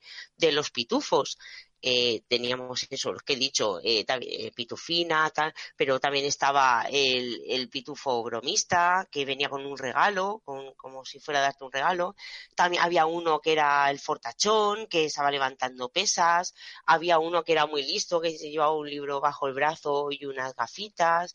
Y ahí es cuando a coleccionar pitufos, pues como has dicho, era muy pequeña, pero en la medida de lo posible siempre intentaba hacerme con, con alguno, porque es que era infinita. Y bueno, eh, los pitufos venían de, de un cómic, de eran unas historietas de que, que fue creado, lo creó el historietista belga que se llama eh, Pello y que el título original era en francés, era horrible, lo, o sea, lo voy a decir de una manera horrible, Les Trompus o algo así, ¿vale? No lo sé, no lo sé. Y claro, de ahí salieron salió esta, esta serie, como he dicho, fue donde, donde yo lo conocí y que para mí fue, creo que el, el juguete de, el juguete que recuerdo de verdad con, con mucho cariño y al que le he echado muchísimas, muchísimas horas. Luego también, claro, como todo el merchandising que, que salió a continuación, ya no solo de, de lo que son los personajes, habían también que si un molino, eh, había un coche y una moto, donde también se podía subir la pitufina y, y el papá pitufo, los podías ir intercambiando. Eh, también podías luego ir juntando, porque fueron saliendo más modelos de casas y podías ir juntándolas todas, pero yo donde me obsesioné son en, en los personajillos. Y, y tenía una colección, una colección, como digo, bastante grande, pero porque lo que llevamos diciendo todo el programa es que estaban muy bien hechos. Tenían, estaban muy cuidados, cada uno tenía su, rasgo característico, como digo, Fortachón era, era muy gracioso, como, como levantaba las pesas. Y bueno, que según los cómics eran, habían 105 pitufos, pero los que realmente eran protagonistas de, de la serie esta de dibujos eran más o menos unos 20. Y los episodios es que también eran muy básicos, pues claro, con tanto pitufo, pues siempre había alguno que, algún problema o pasaba alguna cosa, o sobre todo con, con Gargamel. Y que Gargamel, eso yo luego me enteré más tarde, que era un monje a que expulsaron de la orden porque practicaba la magia negra. Y al principio Gargamel quería los pitufos porque los necesitaba para criar una piedra filosofal.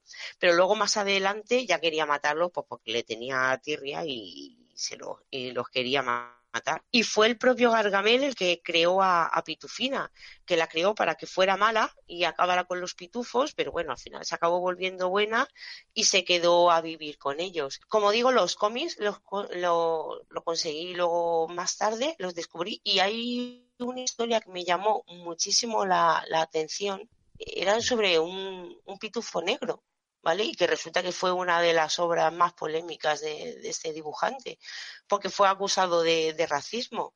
Pues nada, es más o menos es una historia de, de zombie, que es uno de un pitufo que, es que le picó un insecto, ¿vale? Que le transmite una enfermedad y entonces eh, se vuelve negro y se convierte en un pitufo malo y no puede hablar, solo decía un "ang" o algo así, alguna especie de ruido y ese pitufo negro eh, mordía a otro, lo transformaba, entonces básicamente estábamos ante, ante los primeros zombies, podríamos, podríamos decir. Y claro, eh, el racismo empezó porque, claro, porque el pitufo era negro, entonces como era negro, era malo. Entonces, posteriormente, eh, tuvieron que cambiar el color de, del pitufo y en lugar de negro era morado, era el pitufo morado. Básicamente se, toda la aldea se convirtió en, estos pitufos negros y cuando ya estaban a punto ya de, de morir, porque hasta el propio Papa Pitufo eh, se había contagiado, bueno, consiguen salvarse todos, todos están bien, menos uno del el primer pitufo, el original, que se quedó siempre, que siempre tenía mala leche y de ahí salió también el pitufo gruñón. Pero mola un montón porque todo esto eh, yo lo he ido descubriendo luego, pero al principio lo que me flipó, pues de esto va el programa, era, era los juguetes y lo que, lo que esto nos, nos causó a nosotros y más que nada la experiencia de, y del recordar la, la cantidad de horas. Es que de verdad era, era obsesión. De hecho, mi madre me castigaba y cuando hacía alguna trastada, mira, pasaba de todo. A mí me daba igual que me dejaran sin tele, que no me dejan salir a la calle, pero que pitufos, ese era el peor castigo que, que me podían hacer. Yo recuerdo de, de pequeño ver los muñecos de los pitufos. Y, y recuerdo haber mm, comprado, no sé si para mí, puede ser para mí, de colección, los que eran de plástico, pero estos que son rígidos, ¿no? Estos que casi Sí, son sí, esos, de- esos. Sí, esos. Pues, pero es que con, con el tema de las películas que sacó Sony hace, hace unos años, que ya van por la tercera, volvieron a rescatar las figuras, lo- los muñecos, vamos. Y claro, a mi hija le, le llamó la atención porque la primera película de los pitufos fuimos a verla al cine, que por cierto la vimos en 3D y salimos flipando. Tiene un- unos 3D estupendos, de verdad, alucinantes, de los mejores que he visto. Salimos alucinando de la película y mi hija, oye, pues una figurita de los pitufos. Bueno, pues vamos a verlo. En cuanto vimos los precios, le quitamos la idea a la chiquilla de la cabeza porque exagerado, ¿eh? Una cosa totalmente desmesurada, unos precios increíbles. Yo, mm, qui- quien, quien lo conozca ahora mismo seguro me está dando la razón. Era alucinante, unas figuritas tan pequeñitas con un con, tantos años detrás, ¿no? Tan antiguas de, de concepto, ¿no? Y de derechos y tal y que cuesten esa barbaridad, era una cosa totalmente eh, increíble, vamos, pasada de roscas. Claro, yo, yo me compraba esos, esto, bueno, me compraban mis padres, claro, estos tan pequeños que dices tú que son rígidos, pero por eso, pero porque eran muy baratos. Yo supongo que al no tener ningún tipo de articulación ni nada, es que era un mazacote de, de duro, no, eso no se mo- nada, ni brazo ni pierna, ni se levantaba, nada, es que era completamente rígido, pero eran baratos. Entonces, claro, yo llegué a tener, además los formaba como si fuera un ejército y todo, y les daba órdenes. Y bueno, como digo, que me dio para mucho juego a mí, porque conseguí, conseguí un montón de pitufos. Ahora la Sí, franquicia eso, ha bajado- esos son...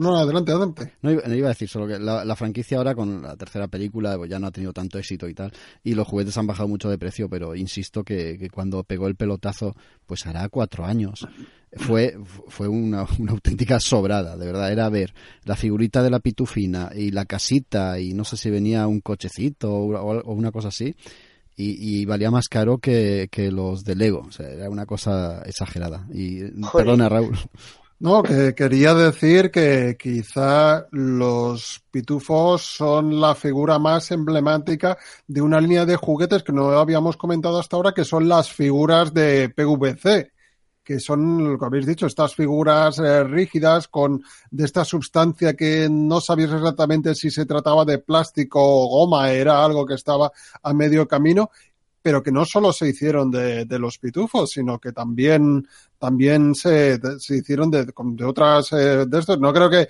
que se pagasen derechos ni nada por, por ninguno de ellos y es muy interesante. Si alguien visita Barcelona, pues le, le recomendaría que eh, se diera una vuelta por los alrededores de la Plaza Cataluña porque hay una tienda así con, con mucho encanto donde hay una colección de figuras de PVC así en el escaparate bastante llamativo y podrás ver que, que no solo hay pitufos, sino que se hicieron así de este estilo, de este perfil, se hicieron personajes de, no sé, de cómics, de manga, de, de muchos otros, de muchas otras franquicias y que, que son muy, muy lustrosos, ¿no? Incluso para tenerlos como exposición también vale mucho la pena. Un día, Raúl, te voy a mandar la foto de todas esas figuras que tiene mi hija de las princesas Disney.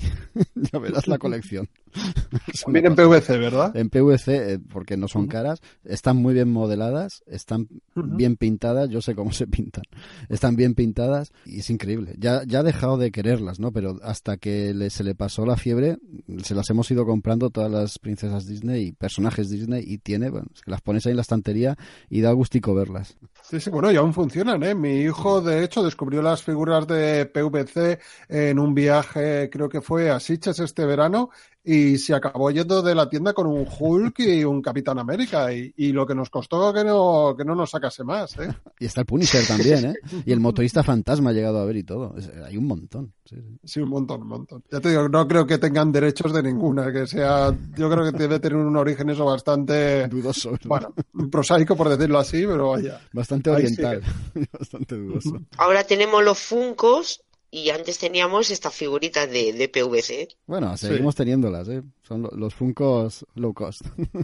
Joder, tanto. Yo nunca entenderé una de Batman que, que todos teníamos.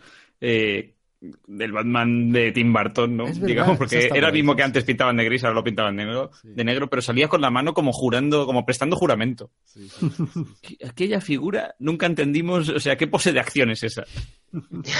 Bueno, vamos, vamos a pasar con el siguiente juguete, que es nada más y nada menos que el Tente. Tente.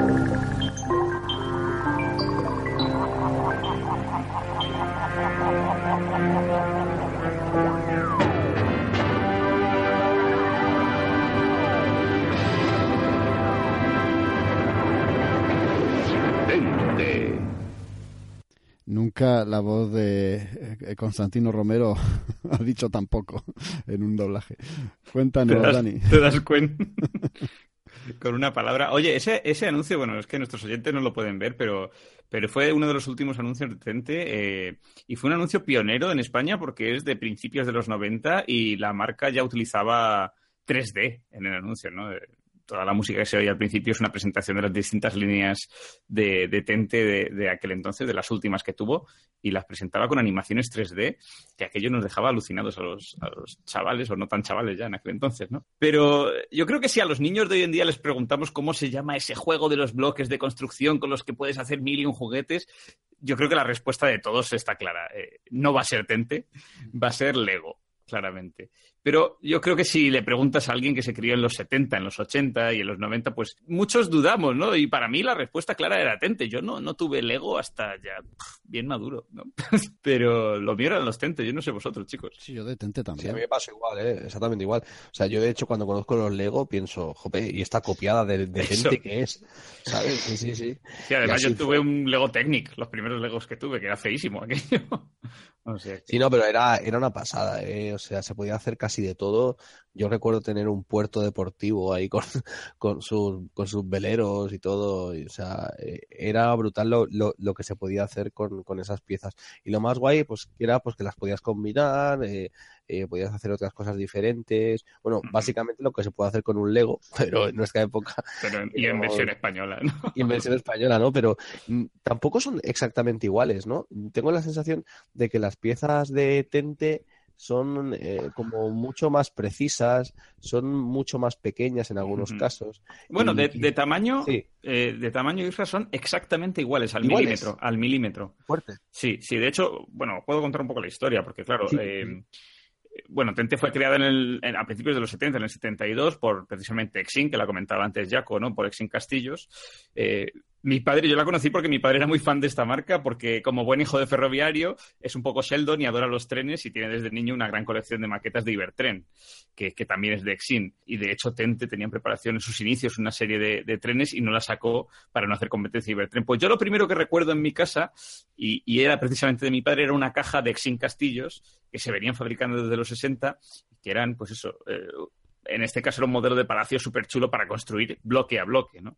Y que no tendría nada que ver con luego construcciones que se han hecho de Tente, que, no sé si las habéis visto alguna vez, que han hecho pues de la Basílica del Pilar, de, del Palacio Nacional de Cataluña, Montjuic, eh, del Arco de Triunfo de París, pero muchos dirán, ah, sí, pues, eh, pues yo lo recuerdo, Tente era la copia del Lego. Pues ya te digo, Isra, eh, si bien es verdad que la empresa danesa surge a finales de los años 30, es mucho más antigua, Exin había diseñado para Tente un sistema que como dices tú es como mucho más preciso, es un sistema de anclajes único, digamos cada uno de los piquitos que se llaman tetones, ¿no? que, sobresalen de cada, de cada bloque, cada uno de los anclajes pues tenía un agujerillo en el centro donde se podían conectar otras piezas más finitas y, y también ahí conectaba la base de, de las piezas grandes y para el que se lo pregunte efectivamente Tente tuvo constantes disputas legales con Lego porque bueno era muy parecido, de tamaño eran exactamente iguales, clavadas, las mismas dimensiones que las de Lego y el material era un plástico que se llama plástico ABS que también era el mismo plástico. Y Lego llegó a denunciar a Tente, una denuncia que por lo visto se, se resolvió en Israel, no me preguntéis por qué, pero bueno, Exin, Exin salió, salió limpia de aquello y bueno, pues eh, yo creo que hubo toda una generación que disfrutó aquí en España de Tente, eh, pero no penséis que se distribuyó solo en nuestro país, que es verdad que le ganó la batalla Lego, entre otras cosas, porque eh, de Dinamarca, pues por los aranceles que se pagaban de importación en aquellos años eran muchísimo más caros que el Tente, así que en casi ninguna tienda de juguetes tenían Lego, pero sí tenían Tente. Y aún así, Tente no solo se distribuye en nuestro país, porque también llegó a buena parte de Europa. eh, y luego, de la mano de, Hasbro, precisamente, pues eh, llegó a Estados Unidos e incluso a Japón. Eh, de hecho, por ahí había una, una coña que, que hacían un poco por, por este tema de Hasbro, que decían que a lo mejor la primera gran licencia de Tente hubiese sido Star Wars, ¿no? ¿Os hubieses imaginado unos juguetes de Tente Star Wars? Bueno, podría haber, podría haber funcionado, ¿no? Y, para los comiqueros, pues que dominen sobre todo el terreno del TVO patrio, también podemos destacar que las cajas de Tente eran súper chulas, ¿no? Tenían unas ilustraciones eh, muy bonitas y, muchas de ellas estaban hechas por autores precisamente, pues ya digo, del, del TVO patrio, como Vicente Segreyes, López Espí, Fernando Fernández. Y ya en tiempos más modernos, pues ya hemos dicho, revolucionó con anuncios como este del 3D que mencionábamos antes. Pero para los que han jugado con Tente, a mí me gustaría saber qué modelos tenían, porque claro, ahora dices, bueno, hay 8.000 millones de Legos, pero es que Tente también tenía una brutalidad de series. Yo empecé con una serie de muy peque que se llamaba Elephant, que era pues la típica caja de bloques variados con piezas enormes, muy fáciles de encajar. Luego, según me fui haciendo mayor, pues eh, le llegó el turno a la serie Aire, que eran pues sobre todo helicópteros de mil clases distintas, y luego una que me encantaba también de muy pequeño, que era la Mar Oceanis, que eran barcos impresionantes, había petroleros. Esta yo creo que es de las que más perduró, además, portaaviones, buques frigoríficos. Yo tenía el Queen Elizabeth, de acuerdo, y, y un pesquero de alta mar súper chulo que, que, aún conservo con la caja y todo. Y luego con mi afán con los coches empecé también yo creo que también, como iba por época, según salían las series, me empezaron a regalar una serie que se llamaba Micro, que era para construir ciudades, que estaba, estaba chulísima. Recuerdo que tenía el Grand Prix, la gasolinera, la estación de policía, el puerto. Y lo que molaba de esta serie es que venía con unas piezas de puzzle enormes, aparte de lo que son los bloques de Tente, que las juntabas todas y era como una especie de alfombra enorme con carreteras y caminos. Y entonces tú ibas poniendo tus edificaciones y tenías cochecitos tipo Micro Machines para jugar por ahí. No sé si esta la habéis llegado a conocer vosotros. Yo, yo, Y- te- yo he tenido sí, dime. Tente, yo he tenido Tente, Dani. Te juro que no me acuerdo cuáles eran, pero sí que he tenido, pues me acuerdo de estar ahí tirado en el suelo y, y montando montando distintos artilugios. Me suena algo de helicópteros, esto que tú estabas comentando, pero ostras, tengo una Sí. laguna mental y yo creo que Mazinger lo colapsa todo. no, es que lo, lo básico al principio, lo más típico eran los vehículos, vehículos de todo tipo. Luego avanzaron con este microtente como a ciudades y luego yo ya, mm, según me aproximaba a la adolescencia, con mi afán por la ciencia ficción, encima empezaron a sacar unas series que se llamaban Alpha, que esta estaba dedicada a vehículos e instalaciones, pero también con un toque futurista, eh, que era genial. Y luego la última que recuerdo, que era, mm, bueno, la Alpha también destacó porque era la primera que tenía muñequitos tipo Lego y podías jugar con los muñecos mientras construías cosas y demás. Y luego ya digo, había una que es la última que tuve y, además eh, sangre, sudor y lágrimas costaba conseguirlos. Yo no sé por qué, si es que ya estaba en declive de tente o era difícil que llegase esta serie a las tiendas, pero era una que se llamaba Roblox que nació aprovechando el tirón de los Transformers y que eran eso, eran eh, vehículos futuristas de toda clase que se convertían en robots gigantes. Y ya con esto, claro, yo me flipé. Pero com- como decía Isra antes, jo, es que si ya empezabas a juntarlo todo, los barcos, los helicópteros, con los robots, que cogías una pieza de uno, se la ponías a otro y tal, es que la, la aventura era infinita. A mí me pegó muy fuerte también el Tente y, y de hecho, pues recuerdo otros eh, tipos, ¿no? Recuerdo haber tenido helicópteros, eh, haber visto el, sobre todo el portaaviones dentro de la línea Mm. de barcos, el portaaviones me alucinó, pero yo le di muy fuerte a los Roblox. Recuerdo haber tenido un par de, de Roblox y que me puse muy pesado cada vez que llegaba mi cumpleaños, llegaban navidades y tal, yo lo, lo que pedía era eso, pero recuerdo que a nivel de diseños, lo que más eh, loco me volvió fue cuando sacaron los diseños de modelos de la Segunda Guerra Mundial. Aquello, buah, aquello sí que me, me encantó. Los tanques, los vehículos, eh, eh, oruga, bueno, ahí me intenté hacer con todos los que pude. Creo que, que al menos esa era una línea que, que yo recuerde llegó más tarde que, por ejemplo, los barcos o incluso los Roblox, pero buah, ya tenían unos acabados que me parecían chulísimos. ¿sabes? Es que, es que están muy, muy bien hechos los tentes. De hecho, eh, fíjate, eh, se han seguido fabricando hasta 2007. Yo, para mí, como que murió mucho antes eh, este producto, porque yo no lo veía mucho. Yo no sé si al ser un producto catalán mm, se vendía mucho más allí, por ejemplo, que en Madrid, pero yo no recuerdo eh, ya en los 2000 ver Tente en las tiendas, ni siquiera en las grandes superficies tipo Toys R Us. También es verdad que es la época en la que ya, porque Exin sufrió una quiebra a principios de los 90 y esta última etapa de Tente era de, lo compró Educa, Educa Borras, y, y yo creo que aunque lo siguió fabricando y desarrollando modelos hasta 2004 y vendiéndolo hasta 2007, eh, aquello ya no tenía mucho tirón, ¿no? Y Legos le fue comiendo el mercado. A mí lo que me flipaba mucho eran los eh, eh, eh, de, de astronáutica, que eran astronautas con, Sí, la Cosmic. eran, eran, eran increíbles. Yo tenía un par de aquellos y me encantaban. Me encantaban porque estaban los vehículos lunares y todo. Y era, era algo, algo espectacular. Y es lo que dices, no sé, es que tenía un encanto y que haciendo búsquedas por aquí, pues te das cuenta de, de todo lo, de todo lo que era. Es que ya no era solo, solo las piezas, solo lo que hacía, sino es que la misma caja todo desprendía un rollo, un rollo espectacular. Y ya digo, yo, yo tenía, les, les, tenía mucho cariño a, a aquellos astronautas amarillitos que eran de color amarillo con su, con su, con su pequeño casco. Y bueno, es que era, era una serie espectacular. Y encima cuando estos vehículos que luego tenían piezas a, adicionales, que si, si les podías poner la típica antenita, que era como algo especial, pues quiero decir, tenían mucho, mucho detalle. Por eso yo que cogí también una parte ya últimamente ya de Lego, eh, que es bueno, sin menospreciar a Lego, que, te- que tiene también, también tiene lo, suyo, ¿no? Pero, pero os prometo es que eh, el detalle, sobre todo a nivel eh, de, pues de lo que serían eh, pues las naves, lo que serían los coches, lo que serían los barcos, el nivel de detalle que tiene Tente, yo no lo he encontrado en Lego, ¿eh?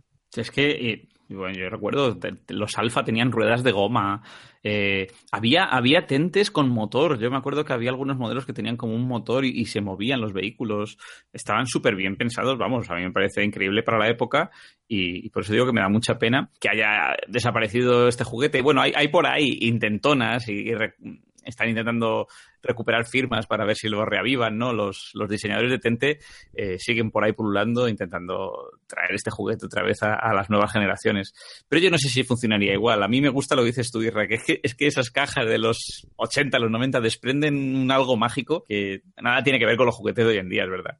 Vamos- Vosotros por lo menos tuvisteis eh, lo que es algo completo. Yo no sé cómo apareció en mi casa porque realmente no sé quién lo trajo.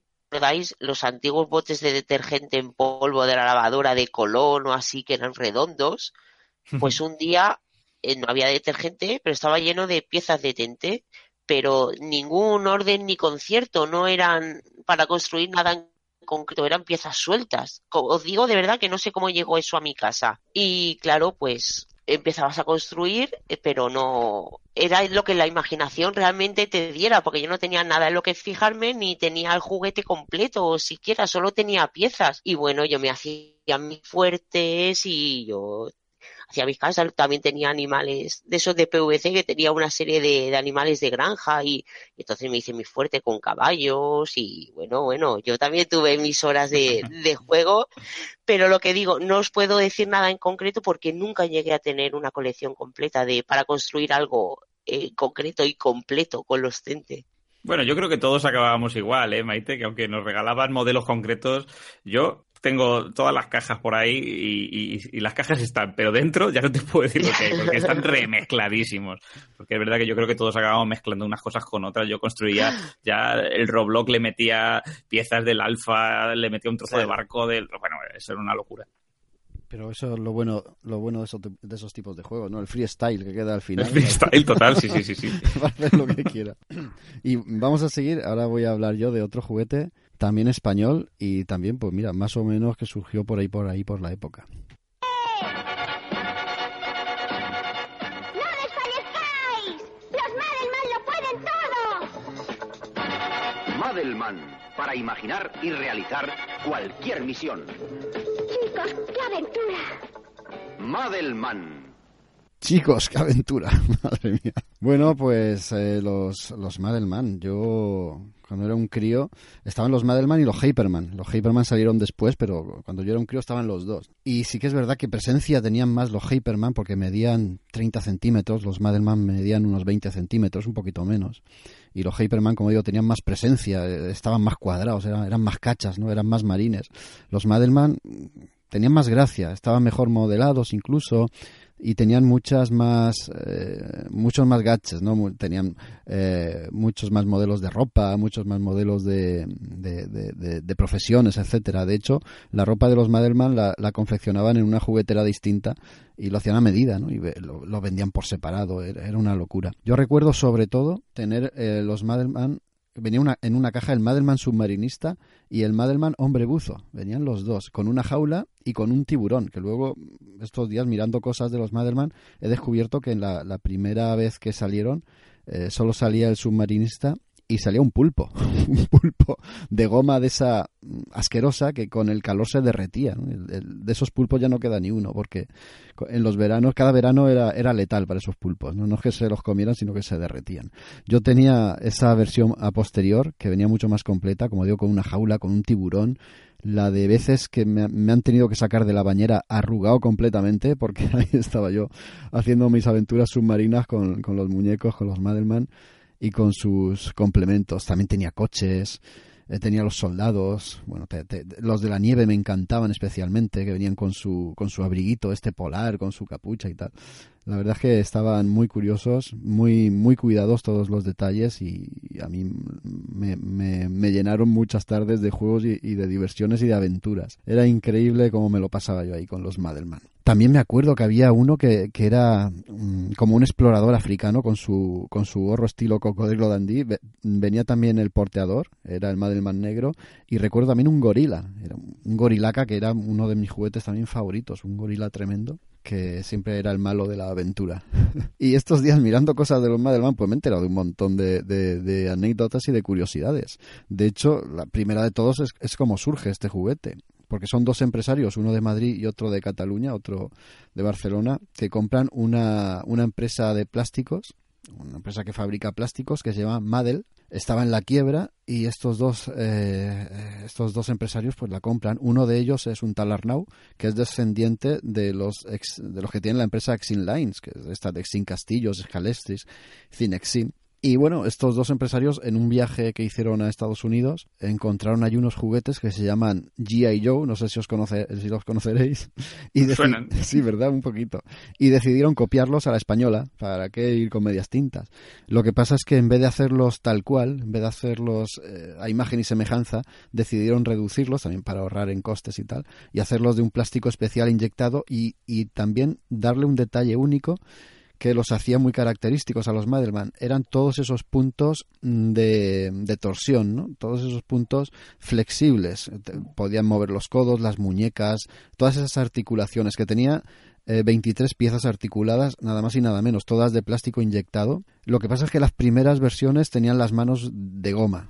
¿Eh? Y luego también, eh, esto es, es- algo que me tiene traumatizado, el buzo venía con un traje mm, de neopreno, que no era neopreno, era plástico de ese malo, asqueroso, era goma, que con el calor se derretía. Y yo recuerdo una de estas veces jugando con él, no sé si era en una piscina, en una balsa de unos amigos, dejármelo al sol y al volver estaba el muñeco totalmente pegado de un, de un engrudo negro, en, que era en lo que se había convertido el traje de submarinista. Un trauma total, yo lo digo.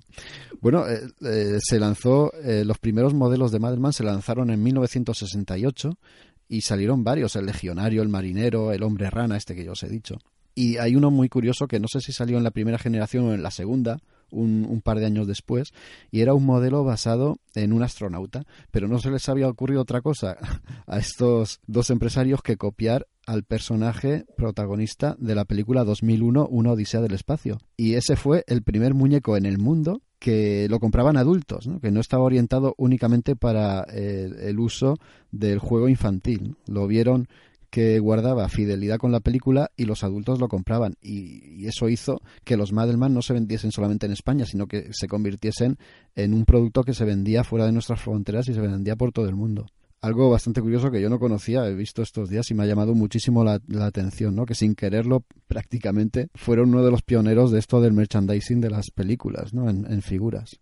Y nada, yo no sé si vosotros habéis conocido a los Madelman, los Hyperman, como he dicho, no me hacían tanta gracia, sí que es verdad que impactaban un poco, bastante más, porque eran mucho más grandes, pero estos sí que eran una copiada absoluta de los. Joe, que eran iguales en tamaño y en forma, y también eran iguales en ese peinado a lo cepillo cortito que se les caía cada dos por tres. Yo, yo puedo contar aventuras con los Madelman. No son de mi generación, fíjate. Lo que pasa es que cuando iba a casa de mi tía abuela, eh, su hijo, el primo de mi madre, pues había tenido una colección impresionante de, de Madelman y era lo típico que te sacaban para que te entretuvieses, ¿no? Y, y a mí me siguen impresionando. O sea, yo venía de la generación de los Masters del Universo, que eran más toscos, eran de un plástico duro, tenían otro tipo de detalles. Y a mí aquellos yo te diría, Jaco, que es que me parecían muy endebles. O sea, todos Sí, esos puntos de articulación que tú dices, se le desconectaban los antebrazos eh, de los codos fácilmente y se volvían a poner, las rodillas, era flacurrísimo. Luego las manos tenían como mucho detalle, eran unos deditos muy finos y el pelo era como una peluca de goma que iba adosada a la cara, que tenía unas facciones súper bien esculpidas. Yo recuerdo eso y bueno, mi primo tenía pues eso, una caja muy grande, también con un aventurero. Este no traía gorila, pero traía una pantera enorme, una Zodiac que se cuarteó y medio se derritió también. y luego me encantaba la ropa, ¿no? Toda la ropa que tenía, que estaba pues eso, tejida, cosida a mano, eh, con muchísimo detalle. Y, y luego tenía un helicóptero también, que no solo por su tamaño me impresionaba, porque claro, es eh, tremendamente grande, teniendo en cuenta pues el tamaño del muñeco, que como tú has dicho, pues sería de unos 15-20 centímetros, ¿no? Aproximadamente. Sino que tenía como un sistema por el cual tú apretabas del asa del que cogías el helicóptero y las aspas rotaban y además hacían ruido de helicóptero. Claro, a mí eso me tenía alucinado. Yo decía, estos son juguetes antiguos, ¿por qué molan tanto? Eh, tienen, me parece que es un juguete con muchísimo detalle que a más de uno yo creo que nos encandiló. También me confieso más de Madelman que de Hyperman. Lo único que no sé por qué, te- me duraban muy pocos esos juguetes, quizá por todo lo que tú has dicho, Jaco, que eran de un producto más deteriorado y deteriorable, pero recuerdo que, que enseguida pues eran de los de los que pronto tiraban mis padres por eso, ¿no? Porque estaba- acababan desmontados, acababan con, con las piezas eh, por ahí desperdigadas y perdidas. Y, bueno, pues escuchándote sí que me ha venido a la memoria sobre todo el buzo con el buzo, como tú has dicho, el buzo, el hombre, el hombre rana y el helicóptero. El helicóptero también no lo llegué a tener yo, sí que lo vi, eh, pues típico, a un vecino, o un primo o así, pero ese me encantó, me pareció, vamos, genial. Vamos a pasar con otro juego que yo conocí. Yo conocí y por desgracia conocí también la película, Los Masters del Universo. La paz de Eternia es rota por Skeletor Garra Diabólica. Desde otra dimensión llega Huracán Horda con su brazo mecánico y sus tres artilugios giratorios. Por fin nos encontramos. He-Man Puño Voleador lo impedirá. Con sus nuevos poderes, separa a los contrincantes. He-Man Puño Voleador, Skeletor Garra Diabólica y Huracán Hordak, nuevos Masters del Universo de Mattel. Puño goleador, garra diabólica y Constantino Romero una vez más haciendo sus pinitos. En el mundo Esos son los que yo tenía, tío. el puño goleador, ¿cómo me acuerdo de aquello? Madre mía, yo tenía el, el He-Man y el Skeletor, bueno, los tengo. El He-Man y el Skeletor con giro de cintura, que eran, que eran fantásticos, eh. Es que era- eran unos muñecos geniales, eh. A mí me, me encantaban. Y no sé, su- supongo que es un producto muy de los 80, porque con esa, esa pinta que, que tienen como de, de persona que, que se ha ciclado en el, en el gimnasio, pues, pues supongo que era, que era fruto, fruto de la, fruto de la, de la, de la época. Pero es que, mira, si, lo- si los, si los analizas, que estos muñecos pasan un poco como las tortugas ninja. Eran un producto, eh, era, era un juguete y luego se convirtió, pues se convirtió en un cómic, se convirtió en una serie de dibujos, se convirtió también en una película infame. Y, y bueno, pues es que es que si, algo recuerdo con mucho cariño es que, aparte de pues, de- pues que tenía una historia muy curiosa que mezclaba bastantes cosas, o sea, es como si, si cogieras elementos de Conan con elementos de Star Wars, los juntaras todos y hicieras esa historia tan extraña de, de, e- Eternia, ¿no? De, de esa, de, de esa lucha entre el bien y el mal eh, y por el control del, del castillo de Grayskull. Y pues no sé, a mí la verdad es que eran, eran una serie de eh, muñecos que me, que me encantaron, como una especie de oposición de, por parte de, de Mattel a, a la Barbie, para que también los chicos, en este caso, eh, pues tuvieran su propia línea eh, de, de juguetes. Hay que recordar que estamos en los años 80 y se marcaban mucho estas, estas cosas. Y la verdad es que pues los muñecos en el fondo, aunque estaban muy, muy bien hechos, eran muy muy sencillos. Eran básicamente pues eh, unas piezas fijas que sería el torso y bueno, los brazos se movían abajo y arriba, básicamente. La cabeza eh, no era dura, sino que era más bien blanda. Las piernas que iban eh, pues junto a, a, a lo que sería la pelvis, pues con unas gomas duras y eran bastante, bastante básicos, pero lo bueno es que esa construcción tan sencilla hacía que pudieran haber medio millón de personajes, o sea, había, había muchísimos. Y recuerdo con mucho cariño el, no sé si Daniel tú lo recuerdas, el Mofeta, que era uno que olía como a pachuli. Sí, Stinkor, y además tenía cápsulas. Bueno, de ese hay una historia en Mattel que por lo visto tuvieron que casi cerrar una fábrica de, de ese personaje en concreto porque por lo visto los empleados se iban de lo mal que olía. Sí, sí, es que ya te digo, había personajes de todo tipo. Y no sé si recordáis también que, que yo creo que eso nos ha marcado, y más a los que estamos ahora hablando en este podcast, pues es que eh, cada personaje de He-Man, eh, cuando tú lo abrías y lo, y lo sacabas, todos los personajes llevaban junto al muñeco un pequeño cómic en el, en el cual pues se relataba alguna parte de la historia de ese, de ese personaje, ¿no? Y eso era un guiño muy, muy, muy chulo al mundo de la lectura y al mundo de los, de los cómics que vino después, porque sí que es cierto que a posteriori se hicieron varias series de cómics que no están mal, ya os lo digo yo, no están nada mal.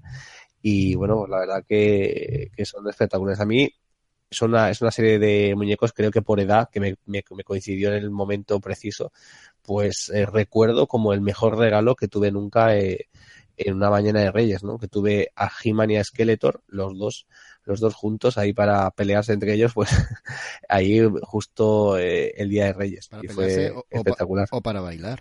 O para bailar, también podían bailar, es cierto. Es que estos dos personajes han sido, han sido uña y carne ¿eh? en el fondo. Eh, yo no sé si sabéis la historia, ahora que a colación de esto que decías de los, de los cómics, Isra, eh, un poco, bueno, la historia en general de los muñecos, los muñecos es verdad que surgen para intentar hacerle la, la rosca a los de Star Wars de Kenner, ¿no? Precisamente. Y bueno, el, eh, no sé si conocéis a Roger Sweet, que es un poco el que se dice que es el padre de los Masters del Universo, pero por ahí hay muchas disputas de quién, quién los inventó. Pero este tío es un tío muy peculiar, porque es un tío bueno, todos los creadores de los Masters del Universo son muy peculiares. Ellos decían que creaban personajes bajo la influencia de determinados estupefacientes y, y tiene sentido. ¿no? Eh, pero este en concreto, Roger Sweet, tío muy delgaducho, muy poquitas cosas, y decía que estaba obsesionado precisamente con lo que decía Isra, ¿no? Con, con la musculación, con ciclarse, con tal, que siempre había estado preocupado por esto.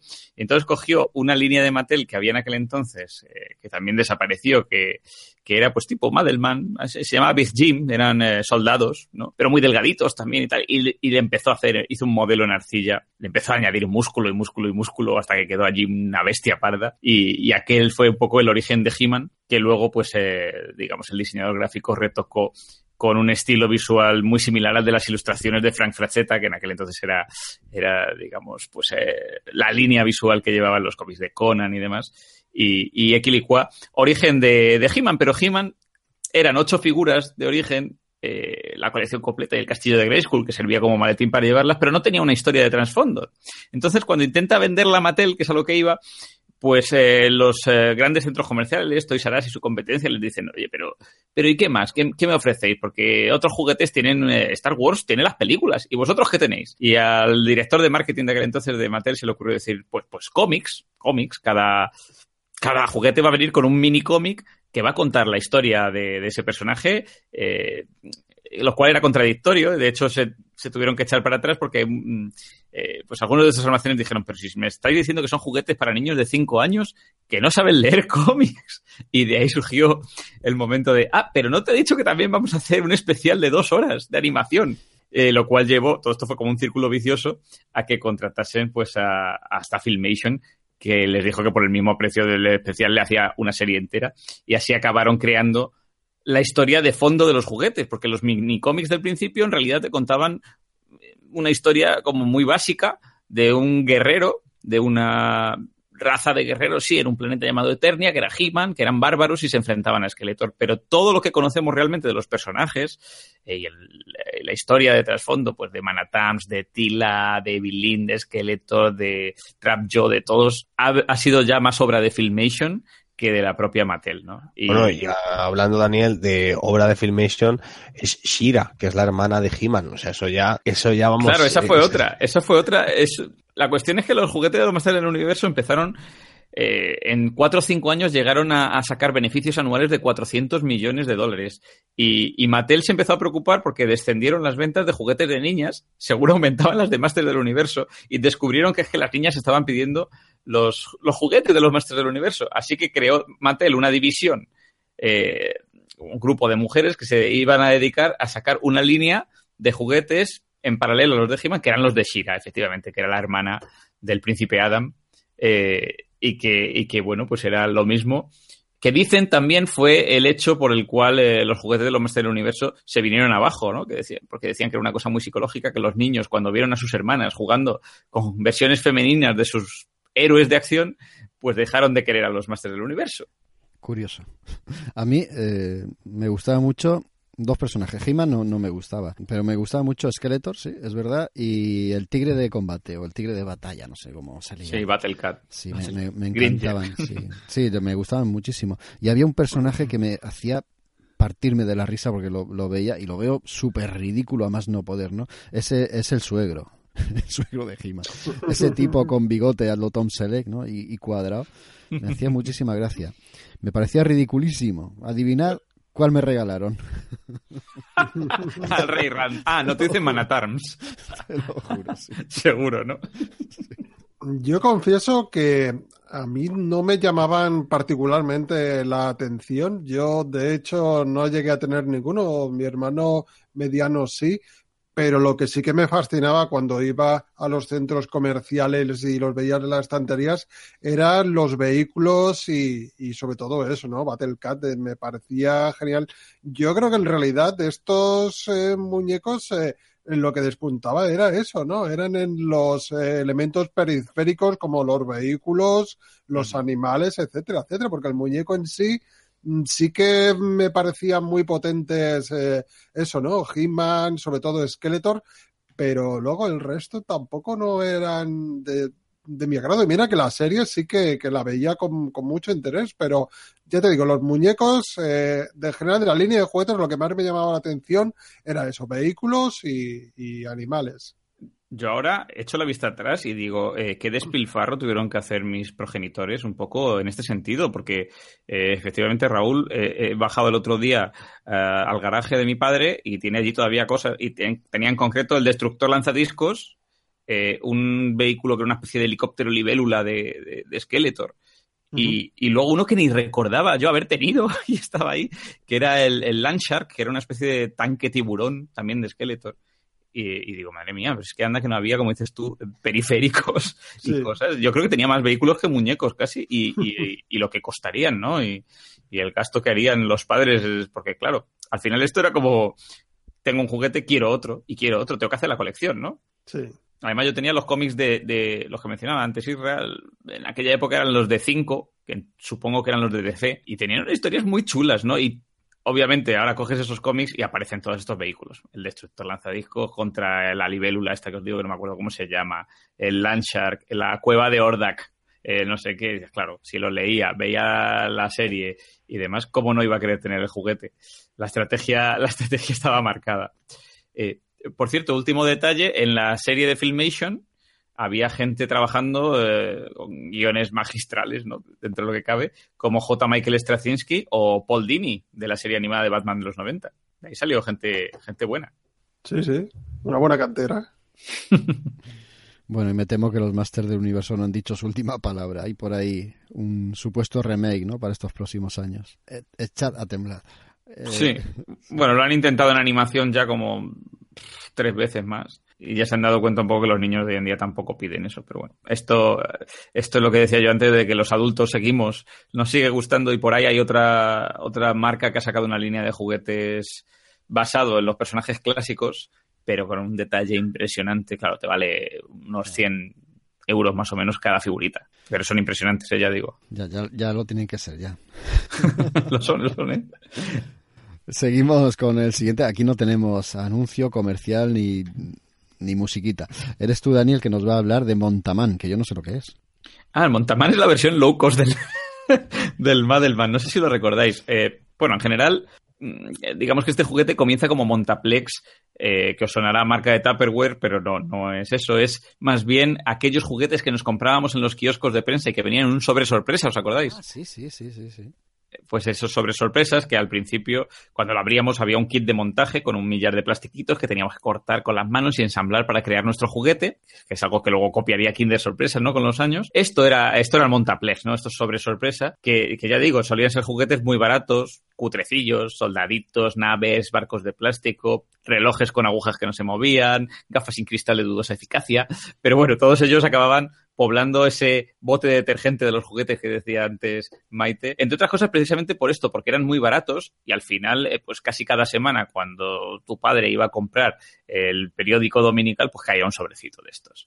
Y una vez abríamos el sobre, nos encontrábamos todas esas piezas que había que quitar de la matriz de plástico y ensamblarlas. Claro, esto también para, la, para las marcas que construían estos juguetes, pues era muy fácil porque ni siquiera tenían que montar los juguetes, los montaba el niño. Y si eras un crack, pues te molestabas en cortarlo con tijeras y con una lima de uñas eliminar esas rebabas incómodas, ¿no? Y, y dejar el juguete perfecto. Ya digo que para muchas personas posiblemente Montaplex fue el primer paso en el mundo también del modelismo y de las maquetas. En este caso, y a diferencia precisamente de las maquetas, las piezas se unían con, con pivotes, ¿no? Y no hacía falta usar pegamento. Estos sobre sorpresa, ya digo, comienzan como Montaplex, que surgieron a finales de los 60. Se cree que como, bueno, se cree no, básicamente fueron una copia de una marca inglesa que se llama Airfix y, Montaplex clonó su catálogo aquí en España.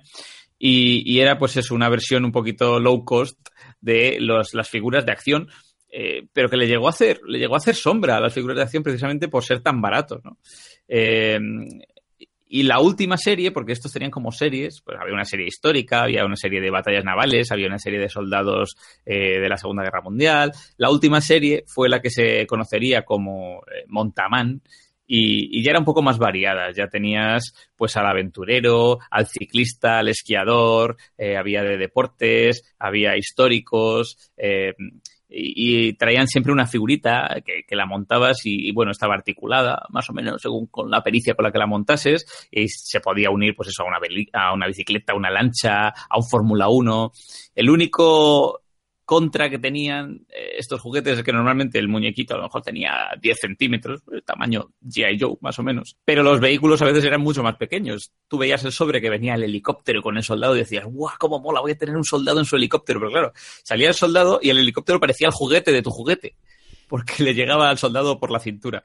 Y aquello pues era un poco, te echaba un poco para atrás, ¿no? Pero aún así yo, yo por ejemplo he jugado con muchísimos de estos, era el típico regalo que te hacían los vecinos de tu abuelo cuando te veían, eh, que ya digo, luego ya a lo mejor evolucionó en el Kinder sorpresa, pero en aquel entonces los sobres sorpresa fueron, fueron todo un hito en mi infancia. La, no sí, puedes... pero es que eran geniales, ¿eh? Sí. Eran geniales. Yo, yo recuerdo con mucho cariño una, que además los podías comprar en casi cualquier sitio. Yo, yo me acuerdo en mi barrio se vendía en una churrería, o sea, los domingos ibas sí, a comprar, verdad. ibas a comprar los churros y te llevabas un sobre de estos.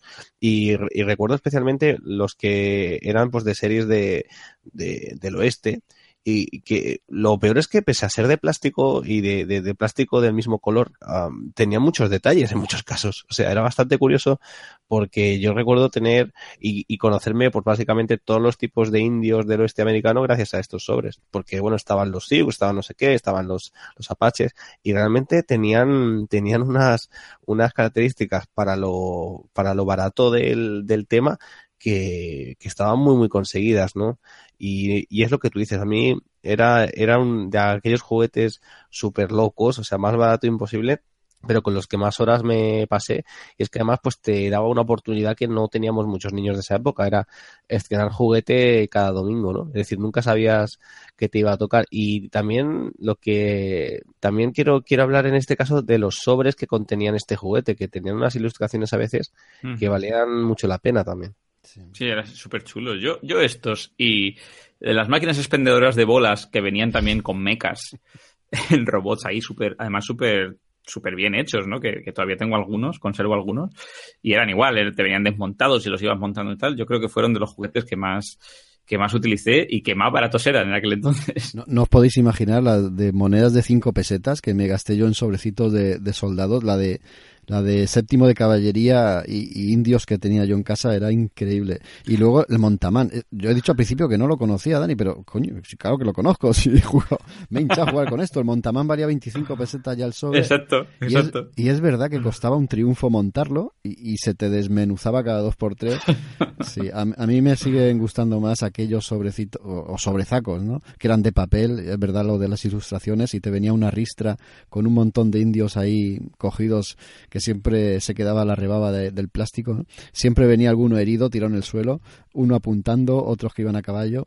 Lo más curioso de todo es que hace no muchos años, un amigo que se dedica al coleccionismo de figuras de plomo, históricas, a, recrear batallas y tal, pues me llevó a una, a una tienda de estas de, pues de modelismo y esto, y, y había una caja con una caja de cartón, que creo que valía 14 o 15 euros, Y ahí había, pues te, decía la, la- no, no me acuerdo si eran los Sioux, no me acuerdo qué tribu era o, o qué, qué- qué indios eran, ¿no? Pero recuerdo que me llamó la atención y dije, bueno, pues voy a, voy a comprármela y a ver qué tiene dentro. Y eran exactamente los mismos muñecos, exactamente los mismos que yo tenía, que yo compraba, que yo jugaba cuando tenía seis o siete años, los mismos. Me, me quedé alucinado. Aquellos me costaban cinco pesetas, estos 13, 14 o 15 euros, no recuerdo bien. Madre mía, madre mía. Bueno, es que ya no sé si es porque es de coleccionismo o porque en sí el juguete hoy en día es muy caro, ¿eh? Pero No lo sé. Pero la cuestión es que me, me dejó patidifuso, vamos. Eh, mismos moldes, ¿no, Jaco? eh, Mismo todo. mismos, exactamente los mismos. Y además la- es que era lo mismo, las mismas posturas, las mismas figuras. Bueno, lloraba yo de la nostalgia y también del sablazo que me habían pegado. Ahora, Is- Isra nos va a hablar ahora del Atari 2600. Para este tampoco tenemos eh, anu- anuncio, musiquita o lo que sea. Así que Isra, adelante con él. Bueno, pues nada, eh, básicamente el Atari 2600 sería pues lo que sería no, no la, la prehistoria de las consolas, pero casi, porque bueno, anteriormente habíamos tenido el Pong, pero bueno, Atari 2600 era una consola pues de con prestaciones bastante limitadas, era muy muy por debajo a lo que a lo que so- a lo que sería una, una NES y claro pues esa era la pues la, la, la primera o sea si si os acordáis de algo si pensáis en una consola emblemática de los 80 pues os imagináis aquel tipo joystick negro con ese botón rojo. Pues esa esa es la, Atari 2600. Y bueno, la Atari 2600 se lanza en el 77. Yo, pues a causa de heredarla, pues la tengo muchísimos años después. Y pese a eso, pues la verdad es que disfruté bastante ¿eh? de esta, de esta, de esta consola. Es una consola pues que se, no se le hizo, la verdad es que no, no tuvo mucha suerte, tuvo un, un inicio fulgurante en que, en que todo lo que tocaba Atari pues eh, casi se, se convertía en oro. Eh, tenía, eh, era una consola pues de cartuchos. Eh, al principio pues los cartuchos tenían un solo juego, pero muy rápidamente esos, esos cartuchos empezaron a tener pues decenas de juegos o incluso centenas de juegos, ¿no? Yo de hecho en mi consola Atari pues tenía el típico 32 en uno o luego tenías el 200 en uno, cosas así. Y bueno, te podías encontrar de todo. Además que Atari no tenía ningún problema a la hora de fusilar sin ningún tipo de rubor alguna de las recreativas del momento, haciéndola a su estilo y a, lo que la máquina dejaba, ¿no? Porque de hecho, en, mi consola, en el cartucho que tengo, pues hay versiones del, del Donkey Kong, pero bueno, que realmente tienes que tener mucha imaginación para ver que ahí, es ahí está el, el Donkey Kong, ¿no? Pero bueno, es una consola mítica, es una, es una marca eh, que luego, pues bueno, muchos años después volvió a resurgir, aunque ya no era eh, la misma empresa. Y Atari, pues era una consola muy, muy sencilla, muy, muy básica, con muy poquitos colores. eh, podía, podía, pues, eh, podía re- re- reproducir juegos eh, a muy a muy pocos bits de potencia pero bueno todo eso pues los típicos matamarcianos pues oye se podía jugar pues con, con, con, bastante solvencia no y no sé yo la verdad es que la recuerdo con mucho cariño aquello de enchufarla a la tele porque yo no era en aquellos primeros momentos no tenía la consola fija sino que cada vez que la que iba a jugar a, pues a la consola pues tenía que como la televisión era de todos pues tenía que sacarla desconectarla y hasta la siguiente vez no y bueno, pues tenías que sintonizar la tele, ¿no?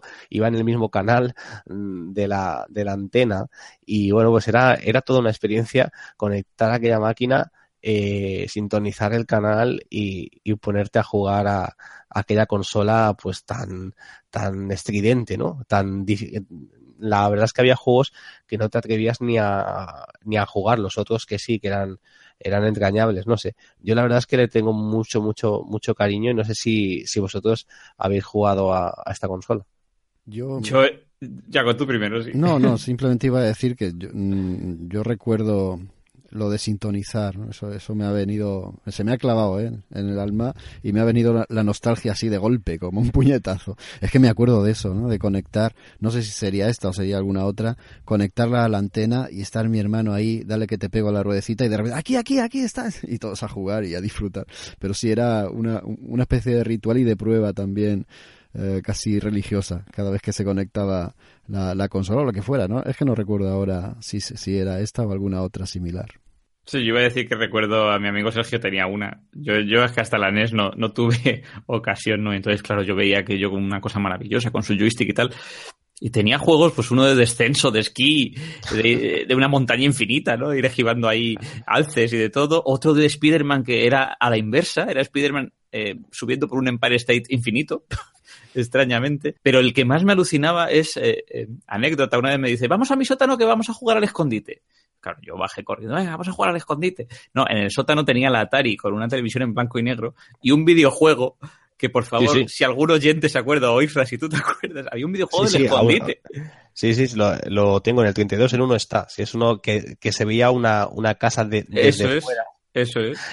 y tú podías entrar, había una música muy extraña y tú pues, te, te escondías. Era un poco absurdo, pero te escondías. Bueno, sí, sí. lo más absurdo es que, claro, si jugabas con tu amigo, tu amigo tenía que cerrar, taparse los ojos para no ver dónde tú movías a tu muñeco y luego él, en su turno encontrarte, ¿no? No, no, es que era, era impresionante. Y bueno, en todo el mundo, no vamos a comentarlo aquí, pues la, la leyenda que hay alrededor de- del videojuego de ET famoso, que, que por cierto tengo. y, pero bueno, sí que es verdad que, es una consola que es que, que hizo época. Y claro, lo que pasa es que intentó, la intentaron estirar más de lo, más de lo necesario. O sea, tú imagínate que la consola sale en el 77 y en los 90 aún se vende. Claro, es que a, a finales de los 80 aún se sigue vendiendo, ¿no? Y claro, ya coincidió pues con el, con el mogollón de réplicas que salieron porque había consolas clónicas por todos sitios. Incluso se da la, se, se, se sabe, hay una historia de cuando ya, cuando sale la, la NES, que en, en muchos almacenes de Estados Unidos regalan los cartuchos de, de Atari porque no saben qué hacer con ellos, ¿no? No sé, es algo bastante, bastante curioso. Yo os recomiendo, si tenéis a algún amigo que aún tiene una, que juguéis como, como experiencia, ¿no? Porque realmente, aunque sean juegos in- inacabables, como nos decía Daniel, porque es que muchos no tenían final, la gran mayoría, simplemente se iba haciendo cada vez más difícil hasta que ya no podía seguir. Era así, pues ahí también hay, hay algunas joyas, ¿eh? Hay, hay juegos míticos, hay algunos que, que realmente están en el, bueno, en el top 10 de los mejores videojuegos de toda la historia, aunque os parezca increíble, sobre todo algunos matamarcianos. El juego estrella fue el Pac-Man, ¿no? Me imagino, el Pac-Man sería para esta consola, ¿no? Sí, el Pac-Man salió para esta consola. Lo que pasa que, que bueno, el- lo que pasa es que muchas personas lo, lo que se encontraban con esta consola, que era lo que te, te echaba para atrás, que tú ibas a tu salón recreativo y el Pac-Man estaba bien. Lo jugabas en Atari y uf, sufría pues, bastantes cambios, porque es que el Pac-Man no es ni circular. El Pac-Man, el Comecocos, es, es cuadrado. Y entonces, claro, eso, eso pues sí que provocaba cierto, cierto rechazo. Pero bueno, si, si superabas ese primer rechazo, pues la verdad era una consola, oye, pues que estaba muy bien, que tenía muchas, eh, muchas posibilidades para la época y bueno, tenía juegos deportivos, tenía juegos tipo shooter de la época. La verdad es que casi, casi inventó todo. Yo recuerdo uno de los juegos, el que más me gustaba a mí, porque se podía jugar a dos, que era uno de, de boxeo, que básicamente se veían los, los contendientes desde, desde arriba y se veían pues básicamente lo que es la cabecita y dos puños, ¿no? Y aquel, aquello pues era el primer juego de lucha que, que jugué. Era, era súper entrañable, sí. A mí el, el del escondite me ha matado. es, es real, es verídico. Sí, sí, es real, es real, sí, sí. El primer competitivo Sí, survival. se, se- llama, si lo, si lo- si lo queréis buscar, es muy sencillo, se llama Hide and Seek. O sea, el, escondite, literal. Tal cual. O sea, si lo, si lo buscáis ahora mismo en Google, os salen, os salen imágenes para que veáis de lo que estamos hablando. Yo es que lo cuento y la gente no me cree. O sea que gracias, Isra, porque acabas de, No, no, sí, sí. de elevar O sea, el mito a realidad. Es más, te, cuando quieras te, te, te hago un vídeo. O sea, que, que- Por favor, sí. Creía que iba a decir, cuando quiera jugamos, se llama una partida. sí, cuando quieras jugamos, también de verdad. Online. Venga, va- vamos al siguiente juguete, que no es otro, sino el mítico Cinexin. Cinexin, el proyector de bobina continua. Rápido, despacio, adelante, atrás, incluso para la imagen. Cinexin, muchas y divertidas películas. Cinexin, el cine sin fin. Eh, Dani, incluso para la imagen. ¿Eh? El cine sin fin. No, no, es que era maravilloso esto, madre mía. Uno de los juguetes más deseados de mi infancia, tengo que decirlo que, Que, que, bueno, después de escuchar este programa vais a decir, ¿cómo se nota que eras hijo único? y tenías de todo. Tienes esa guardilla ahí que, que abre la puerta y se caen los juguetes. Lo mejor es que siguen estando ahí. Un día habría que hacer, voy a empezar a hacerles fotos y vais a alucinar. Se podría montar un blog de, de retro juguetes, ¿no? Vintage. Pero este Cinexin, eh, a ver, claro, todos estos juguetes han ido teniendo etapas. A mí el Cinexin me pilló a lo mejor con cinco o seis añitos y, yo creo que fue una de las cosas que ya pues despertó mi, amor por la animación, ¿no? Por cómo funcionaba la animación, porque entendías ya el, cómo funcionaba el proyector, los fotogramas. Y parece que yo hoy estoy haciendo un monográfico de Exin, que es la, empresa que creó este Cinexin, pero es que Cinexin estuvo en el catálogo de, de Exin durante más de dos décadas aunque hay quien dice que no lo creó Exin, que lo creó una empresa norteamericana, vamos, Kenner, se llamaba Easy Show, que podéis buscar por ahí y, aparece. Pero bueno, aquí en España eh, el mítico es el Cinexin. Y a mí me suena muy raro decir que decir hoy en día que nos divertíamos con un simple proyector de cine, que además costaba al cambio 24 euros de hoy en día, eh, pues a oscuras en la habitación. Yo recuerdo estar a oscuras, mi madre se asomaba, ¿qué hace yo? Jugando con el Cinexin. Y, y, aquello era muy raruno, ¿no? Yo tuve la suerte de tener, bueno, yo tuve un Super Cinexin, ¿no? Que era ya la versión 2.0 azulada en lugar de naranja del original. Eh, y que a diferencia de su antecesor funcionaba no con bobinas de película, que estas se deterioraban bastante, sino con cartuchos de Super 8. Era la envidia de mis vecinos porque tenían por lo menos cuatro o cinco películas de estas. Eh, que bueno, la gente va a decir, bueno, películas, bueno, películas. Eran películas muy cortas, ¿no? Para los más jóvenes del lugar que no lo conozcan, era lo que hemos dicho, es un proyector con un sistema de proyección a manivela, o sea, tú le dabas para adelante, para atrás, y proyectabas sobre el anverso de la caja misma del Cinexin, que se convertía en pantalla, pues una película de que a lo mejor duraba 40 segundos, un minuto, y que obviamente era muda. Eh, y que ya digo, venían estos cartuchos que conectabas al proyector y ala, el tema era darle al manubrio para que aquello funcionase. Encendías la lámpara, eso sí, usaba cuatro pilacas bien gordas y, que se gastaban enseguida y el presupuesto para aquello sí que estaba limitado. Yo me acuerdo de pedirle a mi padre pilas constantemente. Y tú decidías la velocidad a la que transcurría el metraje, ¿no? Como hemos escuchado en el anuncio, le dabas para adelante, para atrás, el tamaño de la película en función de la distancia a la que te colocases de la pantalla. Eh, y yo recuerdo pues un corto de Mickey y Goofy yendo de excursión en el que Mickey tenía una caravana chulísima que se transformaba. Y claro, esto es lo que decía yo de cómo empecé a apreciar lo que era la animación y los fotogramas. Yo, yo me recreaba viendo fotograma a fotograma la magia de aquella transformación, para adelante, para atrás, ahora despacio, ahora lento. Y, y mis otras pelis, eh, o las otras licencias que tenía Cinex, sí, yo me acuerdo de películas del Pato Donald, pero también había del Pájaro Loco, había películas de Popeye.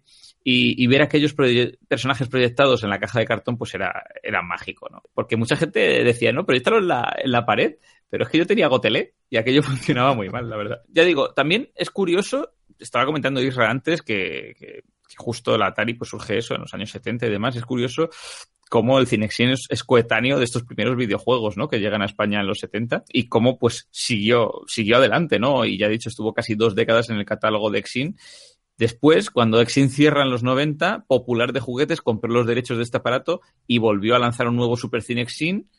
Cambió el color básicamente de azul chillón a un amarillo puñeta y le añadió unos efectos sonoros, pero era el mismo producto, que de hecho fue complicado porque Popular de Juguetes eh, tenía que trabajar con este formato Super 8 que ya eh, a finales de los 90 nadie trabajaba, ¿no? Y luego puede que algunos de los más jóvenes que nos estén escuchando pues hayan visto todavía en tiendas el Cinexin, pero esta ya ha sido una versión de, de, una empresa que se llama Giro, que también ha cerrado, tristemente.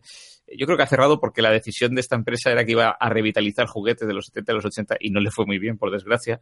Pero bueno, Giro trajo un Cinexin de cuarta generación. Este era 100% Disney, todas las películas eran licencia Disney y tenía ya pues películas modernas como Toy Story y demás. Yo creo que el punto negativo importante que le voy a poner, porque ya digo, para mí era un juguete eh, este me lo ha recordado mi semi-esposa, que es, eh, es la zurdísima de, de, de, aquí de la casa.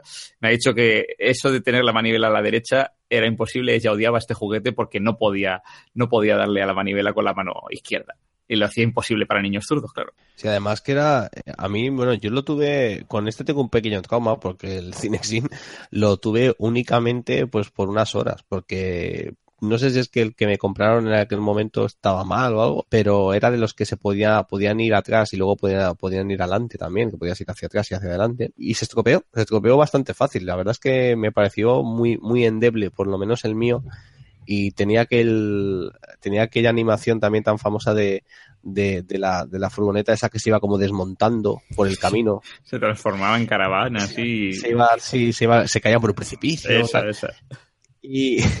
Y, la verdad es que, bueno, pues sí que era, era, era una pasada, porque ahora pues, te, pues todo el mundo, quien más y quien menos, sabe lo que es un proyector. Y, y en el cole los ves, los ves en todos sitios. Pero ahora, sin embargo, en, eh, bueno, en aquellos momentos, pues apagar la luz, ir a la pared de tu habitación y convertirla en un cine, pues era una, era una auténtica pasada, era una, una barbaridad. Sea, es que decir, es que estoy, estoy proyectando en, en la habitación de mi casa una película. O sea, es que era algo, es que mágico se, se queda corto, ¿no? Y la verdad es que, pues, esa, esa oda al cine que hacían, pues, los, los de Exin, pues, la verdad es que, no sé, me, me parece fantástico como juguete y, me, me- parece, pues, completamente normal que se vendieran tantos. Sí. Eh, yo, yo también, bueno, yo no lo tuve, lo mis hermanos y sí, es verdad, era, era una pasada, molaba un montón, ¿no? Ponerlo todo a oscuras. Nosotros creo recordar que poníamos una sábana o algo, no, sé si teníamos gotelé, no recuerdo. o- No recuerdo. Sé, que poníamos una sábana y ahí proyectábamos, o proyectaba, porque a mí no me dejan tocarlo. Si estaban delante, claro. y, y me encantaba hacer eh, algo que seguro que, que tú hacías, Dani, pero me parece sobreentenderlo con lo que has dicho, y era coger y mirar los fotogramas, ¿no? En la misma película. Era, En la película, sí, sí. una Aquello me alucinaba. Sí, a mí también. A mí era algo que más me gustaba, porque al fin y al cabo la película la veía 50 veces y ya te aburría. Por mucho que era para para atrás y para adelante y- o congelas en la imagen. Lo que me gustaba era eso, el, el descubrir la magia que había detrás, ¿no? Que ese plástico y la luz cuando lo atraviesa y la proyecta y, y el movimiento crea esa, esa fábula y ese, y ese cine, ¿no? Que al final era lo que yo veía también los fines de semana cuando me iba al cine del barrio, ¿no? Pero a mayor escala. Eso, eso, eso era lo que más me gustaba y lo que me revelaba ese juguete que, por cierto, yo no sé, me imagino que el motivo era el plástico malo que tenía, pero sí que era endeble, ¿eh? sí que era endeble porque creo que a nosotros también nos duró muy poquito. Además quemaba las películas con mucha facilidad. Mm, A mí era la bombilla la que me empezó a fallar, me acuerdo. Y me acuerdo, mi padre lo abrió y es que no sé si se podía cambiar o no, pero yo me acuerdo de ver el Tirexin abierto y la bombilla, una de estas alargadas así, y, y desmontarla y todo. Sí, no, la calidad, hombre, era un juguete complejo también, supongo. Y ya, Eh, ya lo que no tiene sentido es lanzarlo en estas últimas generaciones. Yo recuerdo, porque visito mucho la juguetería por la chiquilla, ahora cada vez menos, pero sí recuerdo estos últimos años haberlo visto, el Cinexin ahí en las estanterías Claro. y morirse de asco lleno de polvo. porque- Este de Giro que te decía yo lo han sacado en 2011 y, y es que claro, en 2011 eh, los niños que están con la tablet Claro, debajo del brazo claro. todo el día pues no entienden. Decía antes Isra que, que todo el mundo sabe ya lo que es un proyector. Yo, yo creo que casi que ni siquiera saben lo que es un proyector porque parece que todo ya viene en digital en una pantalla plana. El problema es que, es que no lo saben y, y no les importa. Ya, claro, claro, claro, porque tú como padre puedes redescubrirles no la magia de, de esto, pero te van a decir, bueno, papá, venga, si ni se oye, esto no tiene sonido. Sí. No creo que pueda competir con YouTube. No, No, lo tiene mal, lo tiene mal. Bueno, vamos a, a terminar. Hoy eh, es el último juguete que traemos. Es nada más y nada menos que los Transformers. Transformers, más de lo que ves. Los Autobots luchan para destruir las fuerzas malas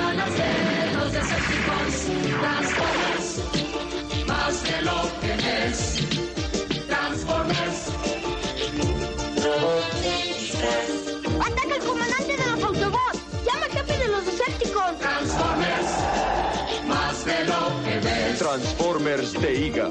Juguetes con vida. Juguetes con vida y un anuncio pésimo. Madre mía, más de lo que. ¿no? Venga, eh, Isra, cuéntanos. Hombre, los Transformers, por favor, es que, eh, bueno, son, son, son mis favoritos. Porque es que, claro, ah, yo, yo era un, un niño raro, bueno, como su- igual que soy un adulto raro. Y la cuestión es que no me acababan de gustar mm, como juguete los coches. Los coches no me gustaban, pero bueno, me, me gustaban hasta cierto punto, pero no, me aburrían bastante. Pero los, los robots sí. Entonces, claro, tener una cosa que fuera un vehículo y a la vez fuera un robot, pues bueno, pues me, me ayudaba mucho en sociabilizar con aquellos niños que les gustaban tanto los coches. Y no sé, eh, me encantaban, me encantaban porque además eran bastante creativos, eh, porque yo que sé, tenías que, tenías que aprender pues cómo, cómo se transformaban, porque, o sea, no os penséis que, transform- que hacer que un Transformer pues adquiriera la forma de robot era, era tan sencillo, tenías que saber pues cómo se transformaba, es decir, qué, te- qué pieza tenías que mover antes que cuál, y la verdad es que era, aunque ahora pare- parece un poco de perogrullo, pues era algo que no era especialmente especialmente fácil al principio. Y no sé, me, me encantaba. O sea, siempre quise tener Optimus Prime, al final lo- me la acabé comprando. Y no sé, me, me encanta. He estado buscando un poco de información y ya me lo imaginaba. Yo sé que, que estos, que, que estos, eh, estos juguetes pues salieron, de- eran de la marca Hasbro, pero lo que no sabía es que los había creado Takara en, en Japón, los, exactamente los mismos. Se llamaban Diaclone y lo que simplemente Hasbro los vio, le- les, gustó y lo- los, los compró, los hizo suyos y le cambió los nombres y ya está. Porque de hecho, eh, si buscáis un cartel ahora mismo de Diaclone, veréis a un Optimus Prime tal cual, como el que conocemos. O sea, que, que tampoco inventaron nada. Pero Super era, Convoy, ¿no? Creo que Sí, se sí. Pero, pero es que eran, eran, eran, eran muy chulos y además el poder tener todos los tipos de coche tenían su, trans- su, su Transformer. Luego cuando salieron los aviones también eran, eran, eran espectaculares. Y de una manera extraña, estos Transformers me acabaron llevando a los mechas después del, del anime, que me acabaron llevando a ser un friki de, o- del manga, ¿no? Y quiero decir que, pues no sé, un poco de culpa tiene estos, estos Transformers de, de esta, pues que acabará yendo hacia, hacia ese lado oscuro. Y no sé, que, que me encantan, no sé, que los tenía, tenía, en mi favorito, por cierto, no era mm, Optimus, sino que era Bombomdi, que era el Bumblebee, que era aquel, aquel escarabajo amarillo, no sé, la verdad es que la, la serie estaba muy bien también, ¿eh? la serie de, de dibujos ayudaba mucho, mucho, mucho a que aún quisieras comprar más Transformers. Qué curioso es cómo se, se cierra el círculo. Los copian de allí, de, de una franquicia japonesa, y a ti hace que te lleve a, a interesarte por los mechas y por este tipo de, de mangas y de, y de robots japoneses también. Eh, yo voy a hacer un poco de spam. Aquí en Hello Freaky hicimos, creo que hace dos años, dos años y medio, hicimos un especial de los Transformers, y comentábamos todo esto y con, con todo lujo de detalles. Y yo sé que ahí mm, Daniel, creo que estabas tú, Daniel, ¿verdad? Creo que sí, ya, ya no me acuerdo. Me parece recordar que, recordar que sí. Ahí, ahí lo dimos todo, ¿no? Hablando de un poco de las películas, de la serie y de Mm. los cómics, que yo, si tuviera que elegir, si pudiese elegir más bien una figura para tener, me gustaría tener a Rodimus, a Rodimus Prime, que es uno de los de la última generación, y me encanta. Ultra Magnus, qué, qué- qué personaje más infrautilizado también. Eh, jo, a, mí, a mí me encantan los Transformers, también me he criado... Mira, las dos grandes cosas que me ha inculcado mi padre fue Star Wars por su amor a las películas y luego el único dibujo por el cual mi padre ha madrugado y se ha levantado los sábados a las 8 de la mañana y se ha sentado en el salón conmigo a verlo constantemente, semana tras semana, eran Transformers. Y yo creo que a mí me pasó un poco como a Isra, quizá porque primero tuvimos la versión americana y luego surgieron precisamente eh, las series que producía la propia Takara, con los Power Masters y demás, que eran ya anime de Transformers, ¿no? Y aquello evolucionó más hacia el anime.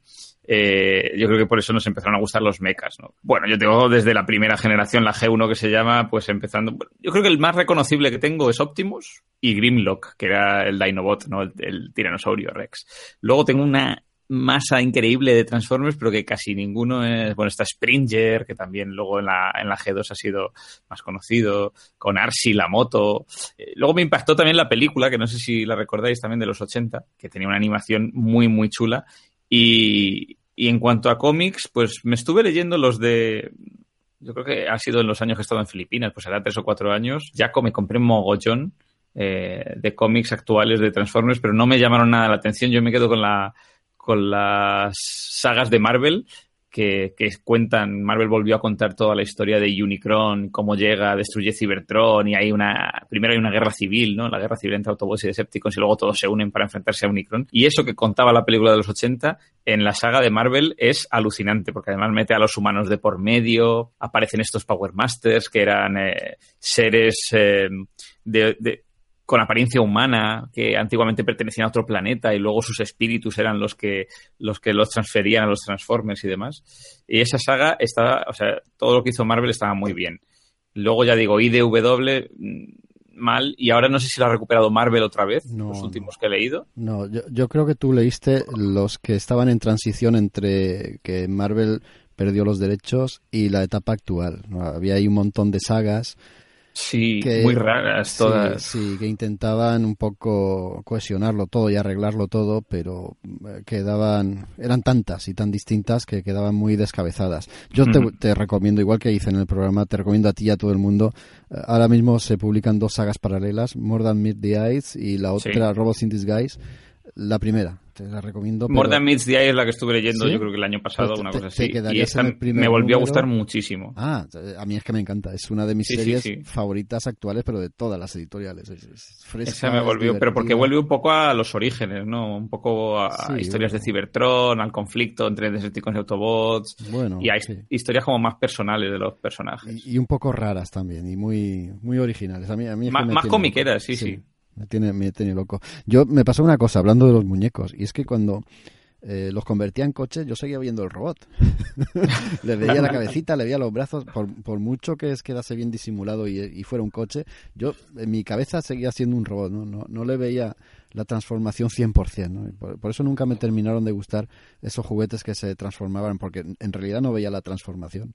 Pues en mi entorno fueron un verdadero terremoto. O sea, no he visto yo más unanimidad hacia unos juguetes que, que lo que duró unos varios años de, de lo que es el auge de los Transformers, ¿no? Yo empecé por la serie, enseguida la serie me dio muy fuerte y me puse con, con las figuritas, pero es que recuerdo como dos o tres navidades en que no eras persona, no eras niños y, y no tenías un Transformer. Era, era algo increíble, ¿no? Incluso empezaron a haber derivados, ¿no? Yo recuerdo incluso tener un reloj Transformer, cosas así, Sí, ¿no? sí, que, que dio para mucho el tema, ¿no? Y entre, entre todos, así toda la gama que habéis dicho, eh, a mí, por ejemplo, recuerdo que, que no me acababa de gustar Megatron, el, el personaje sí, pero la adaptación que se hizo a muñeco no me, no me convencía. Y yo sí, yo compré, confieso que compré más Decepticons que Autobots, porque desde luego los aviones me encantaban. Recuerdo tener un Starscream con el que disfruté muchísimo. Eras de esos, ¿eh, Raúl? Sí, sí, yo era más de aviones que no de, de vehículos. ¿Sabes? Lo Claro.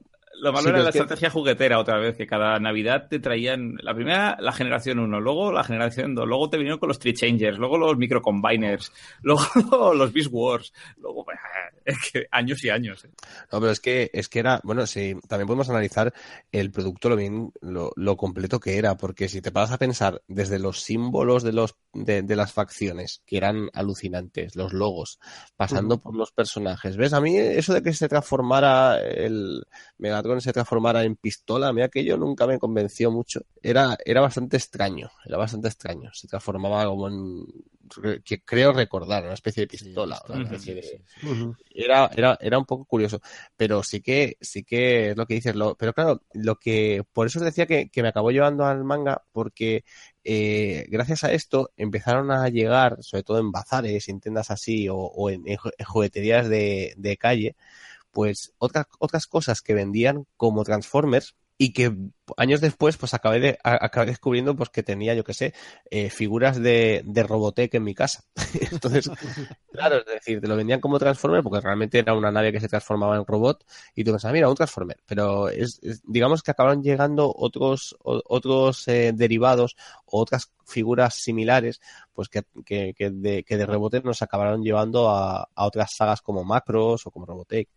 Y no sé, pues, pues la verdad es que, que también siempre he pensado que, que al que se le ocurrió la idea y, y al diseñador de, de estos juguetes, pues eh, no sé, le, si, si, si hubiera un premio, un premio al diseño de juguetes, se lo tenían que dar, porque es que la idea es súper original y, no os creáis que, que es fácil, ¿eh? es fácil hacer esto, porque sí que al principio había algunos Transformers que eran algo toscos, pero poco a poco se fueron viendo figuras que es que, aunque como dice Jaco, pues siempre veías al robot, siempre lo veías allí, pues había figuras que realmente eran un coche o eran una nave o eran un, uh, un avión, ¿no? Y eso, eso, eso es muy difícil. Luego la fueron perfeccionando, es verdad, pero que al sí. principio una era un cassette, ¿os acordáis? Sí. ¿Cómo se comía eso, por Dios? Una pistola antes. Shockwave, sí. un radiocassette también, es verdad. A mí me da pena que, que, luego en cine no hayan sabido sacarle el, el regustillo a, a, estas figuras, a las clásicas, ¿no? Y haya derivado ya en, en esta cosa rara que ha derivado las películas. Ya estamos, Porque ya yo apuesto que si hiciesen una peli con el tono de los Transformers de los 80, funcionaría. o con el tono de los actuales. De todas formas, eh, Isra está de enhorabuena porque la película de Bumblebee está al caer, ¿no? Creo que queda un año o una cosa así. Pues sí, a mí es que es, el, es mi personaje favorito. En la serie de, de, dibujos lo era. Y no sé, la verdad es que era de los Transformers el más, el más entrañable, sí, sí. Le, de, le, tenía especial cariño a este, a este personaje. De hecho, es la primera figura que me compré. Pues sí, Qué suerte, macho. Yo nunca sí. encontraba esas, ¿eh? Los icónicos me costaba un montón encontrarlos. Como te pasaba a mí con Star Wars, ¿no? Igual, igual. Pero bueno, luego he aprendido a querer a los otros. Tengo ahí que si Hotspot, claro. que si Blur, que si no sé qué, que luego miras los catálogos y dices, ostras, si estos, si también tienen su historia de fondo y tal, pero como nunca salían en la serie, parecía que no existían. Y es verdad lo, lo que decía Raúl, ¿no? la, la fiebre fue tal que, que, que, luego todos, todos los juguetes se transformaban. Isra tuvo suerte y consiguió dar con, con, juguetes originales japoneses que tenían su franquicia real, pero, pero había imitaciones de estas malas, malas, malas, ¿eh? de, de, los de serie B, Z y D, que eran copias, que eso sí que no se transformaban por mucho que apretases las tuercas y, y, y las dobleces, era imposible. Ya, ya hemos llegado hasta el último juguete que, que queríamos comentar hoy. Esperamos haber despertado la nostalgia en todos los que nos escuchan. A ver qué propuestas nos hacen los oyentes en los comentarios de Ivox y donde quieran. Y bueno, ¿queréis comentar algo más o poner a decir algo como conclusión? Bueno, eh, simplemente que si, que si los oyentes, oye, pues si, si les sobra algún Transformer de colección, que, que, que puedes poner, puedes poner la dirección postal o algo y, oye, que, que estaremos encantados, encantados de, de, de recuperar, de recibirlos y de recuperar estas joyas, sí, sí. Muy bien, yo me, me apunto por si sobra algún Mazinger Z por ahí. Sí. También. O, o, o, unos que no hemos comentado que también estaría bien recuperar, algunos que son los caballeros del Zodiaco. ¡Oh, qué grande! Estos también fueron objeto de, de peleas y de colección, vamos. No he llorado yo tanto hasta tener un caballero del Zodiaco. Me imagino que podré recuperarlos ahora que, que Netflix tiene ahí una peliculita vista. ¿Y una peliculita o serie? Serie, parece. Serie, serie, serie. Sí, sí. Bueno. Serie remake. Ahora sí. Yo es que me, me pasaba como con los Funko, que no los colecciono, porque es que es de esto que empiezas y, y no puedes parar. Tanta cosa como yo con los Heroclix. Igual. igual otros. Mira, esa es una era, esa era la anécdota que he dicho al principio y que no la he comentado, ¿no? Intentando eh, llevar a mi hija por el lado oscuro, toma los Heroclix, ponte a jugar con ellos, ¿no? Y cuando vuelvo, la dejo jugando con ellos y cuando vuelvo había organizado una boda. Estaban unos personajes a un lado, otros personajes a otro y en el pasillo venía, no sé si era la viuda negra o Fénix o no sé quién era, con otro que se iban a casar y oficiando allí estaba Thanos o el Doctor Muerte. Se nota que captó la esencia de cada personaje. Sí, sí. Bueno, vamos a dejar aquí los juguetes con este pequeño trauma ya de adulto. Eh, daros las gracias, por supuesto, por haber acompañado y, a, y dado todo en este programa a Isra, a Dani, a Raúl y por supuesto a Maite, que nos ha dejado última hora. Un abrazo muy fuerte de parte de todos nosotros. También darle las gracias a los oyentes que han llegado hasta aquí y bueno, que, que los reyes os traigan muchas cosas. Sed buenos también para el próximo año y procurar también que sean los originales, que si no luego ya sabéis, el plástico malo se paga con roturas irrecuperables. Hasta luego. Chao. Un, un saludo. Venga, un abrazo.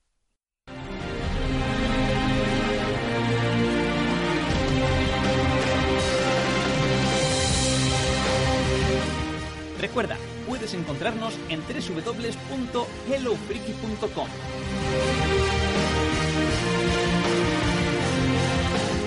Pero también estamos en iVoox, iTunes, Facebook, Twitter o Google Plus. Esperamos tus me gusta y comentarios. ¡Anímate!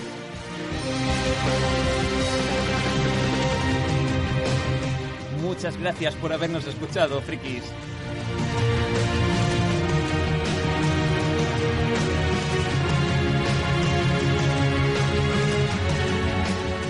Y hasta la próxima.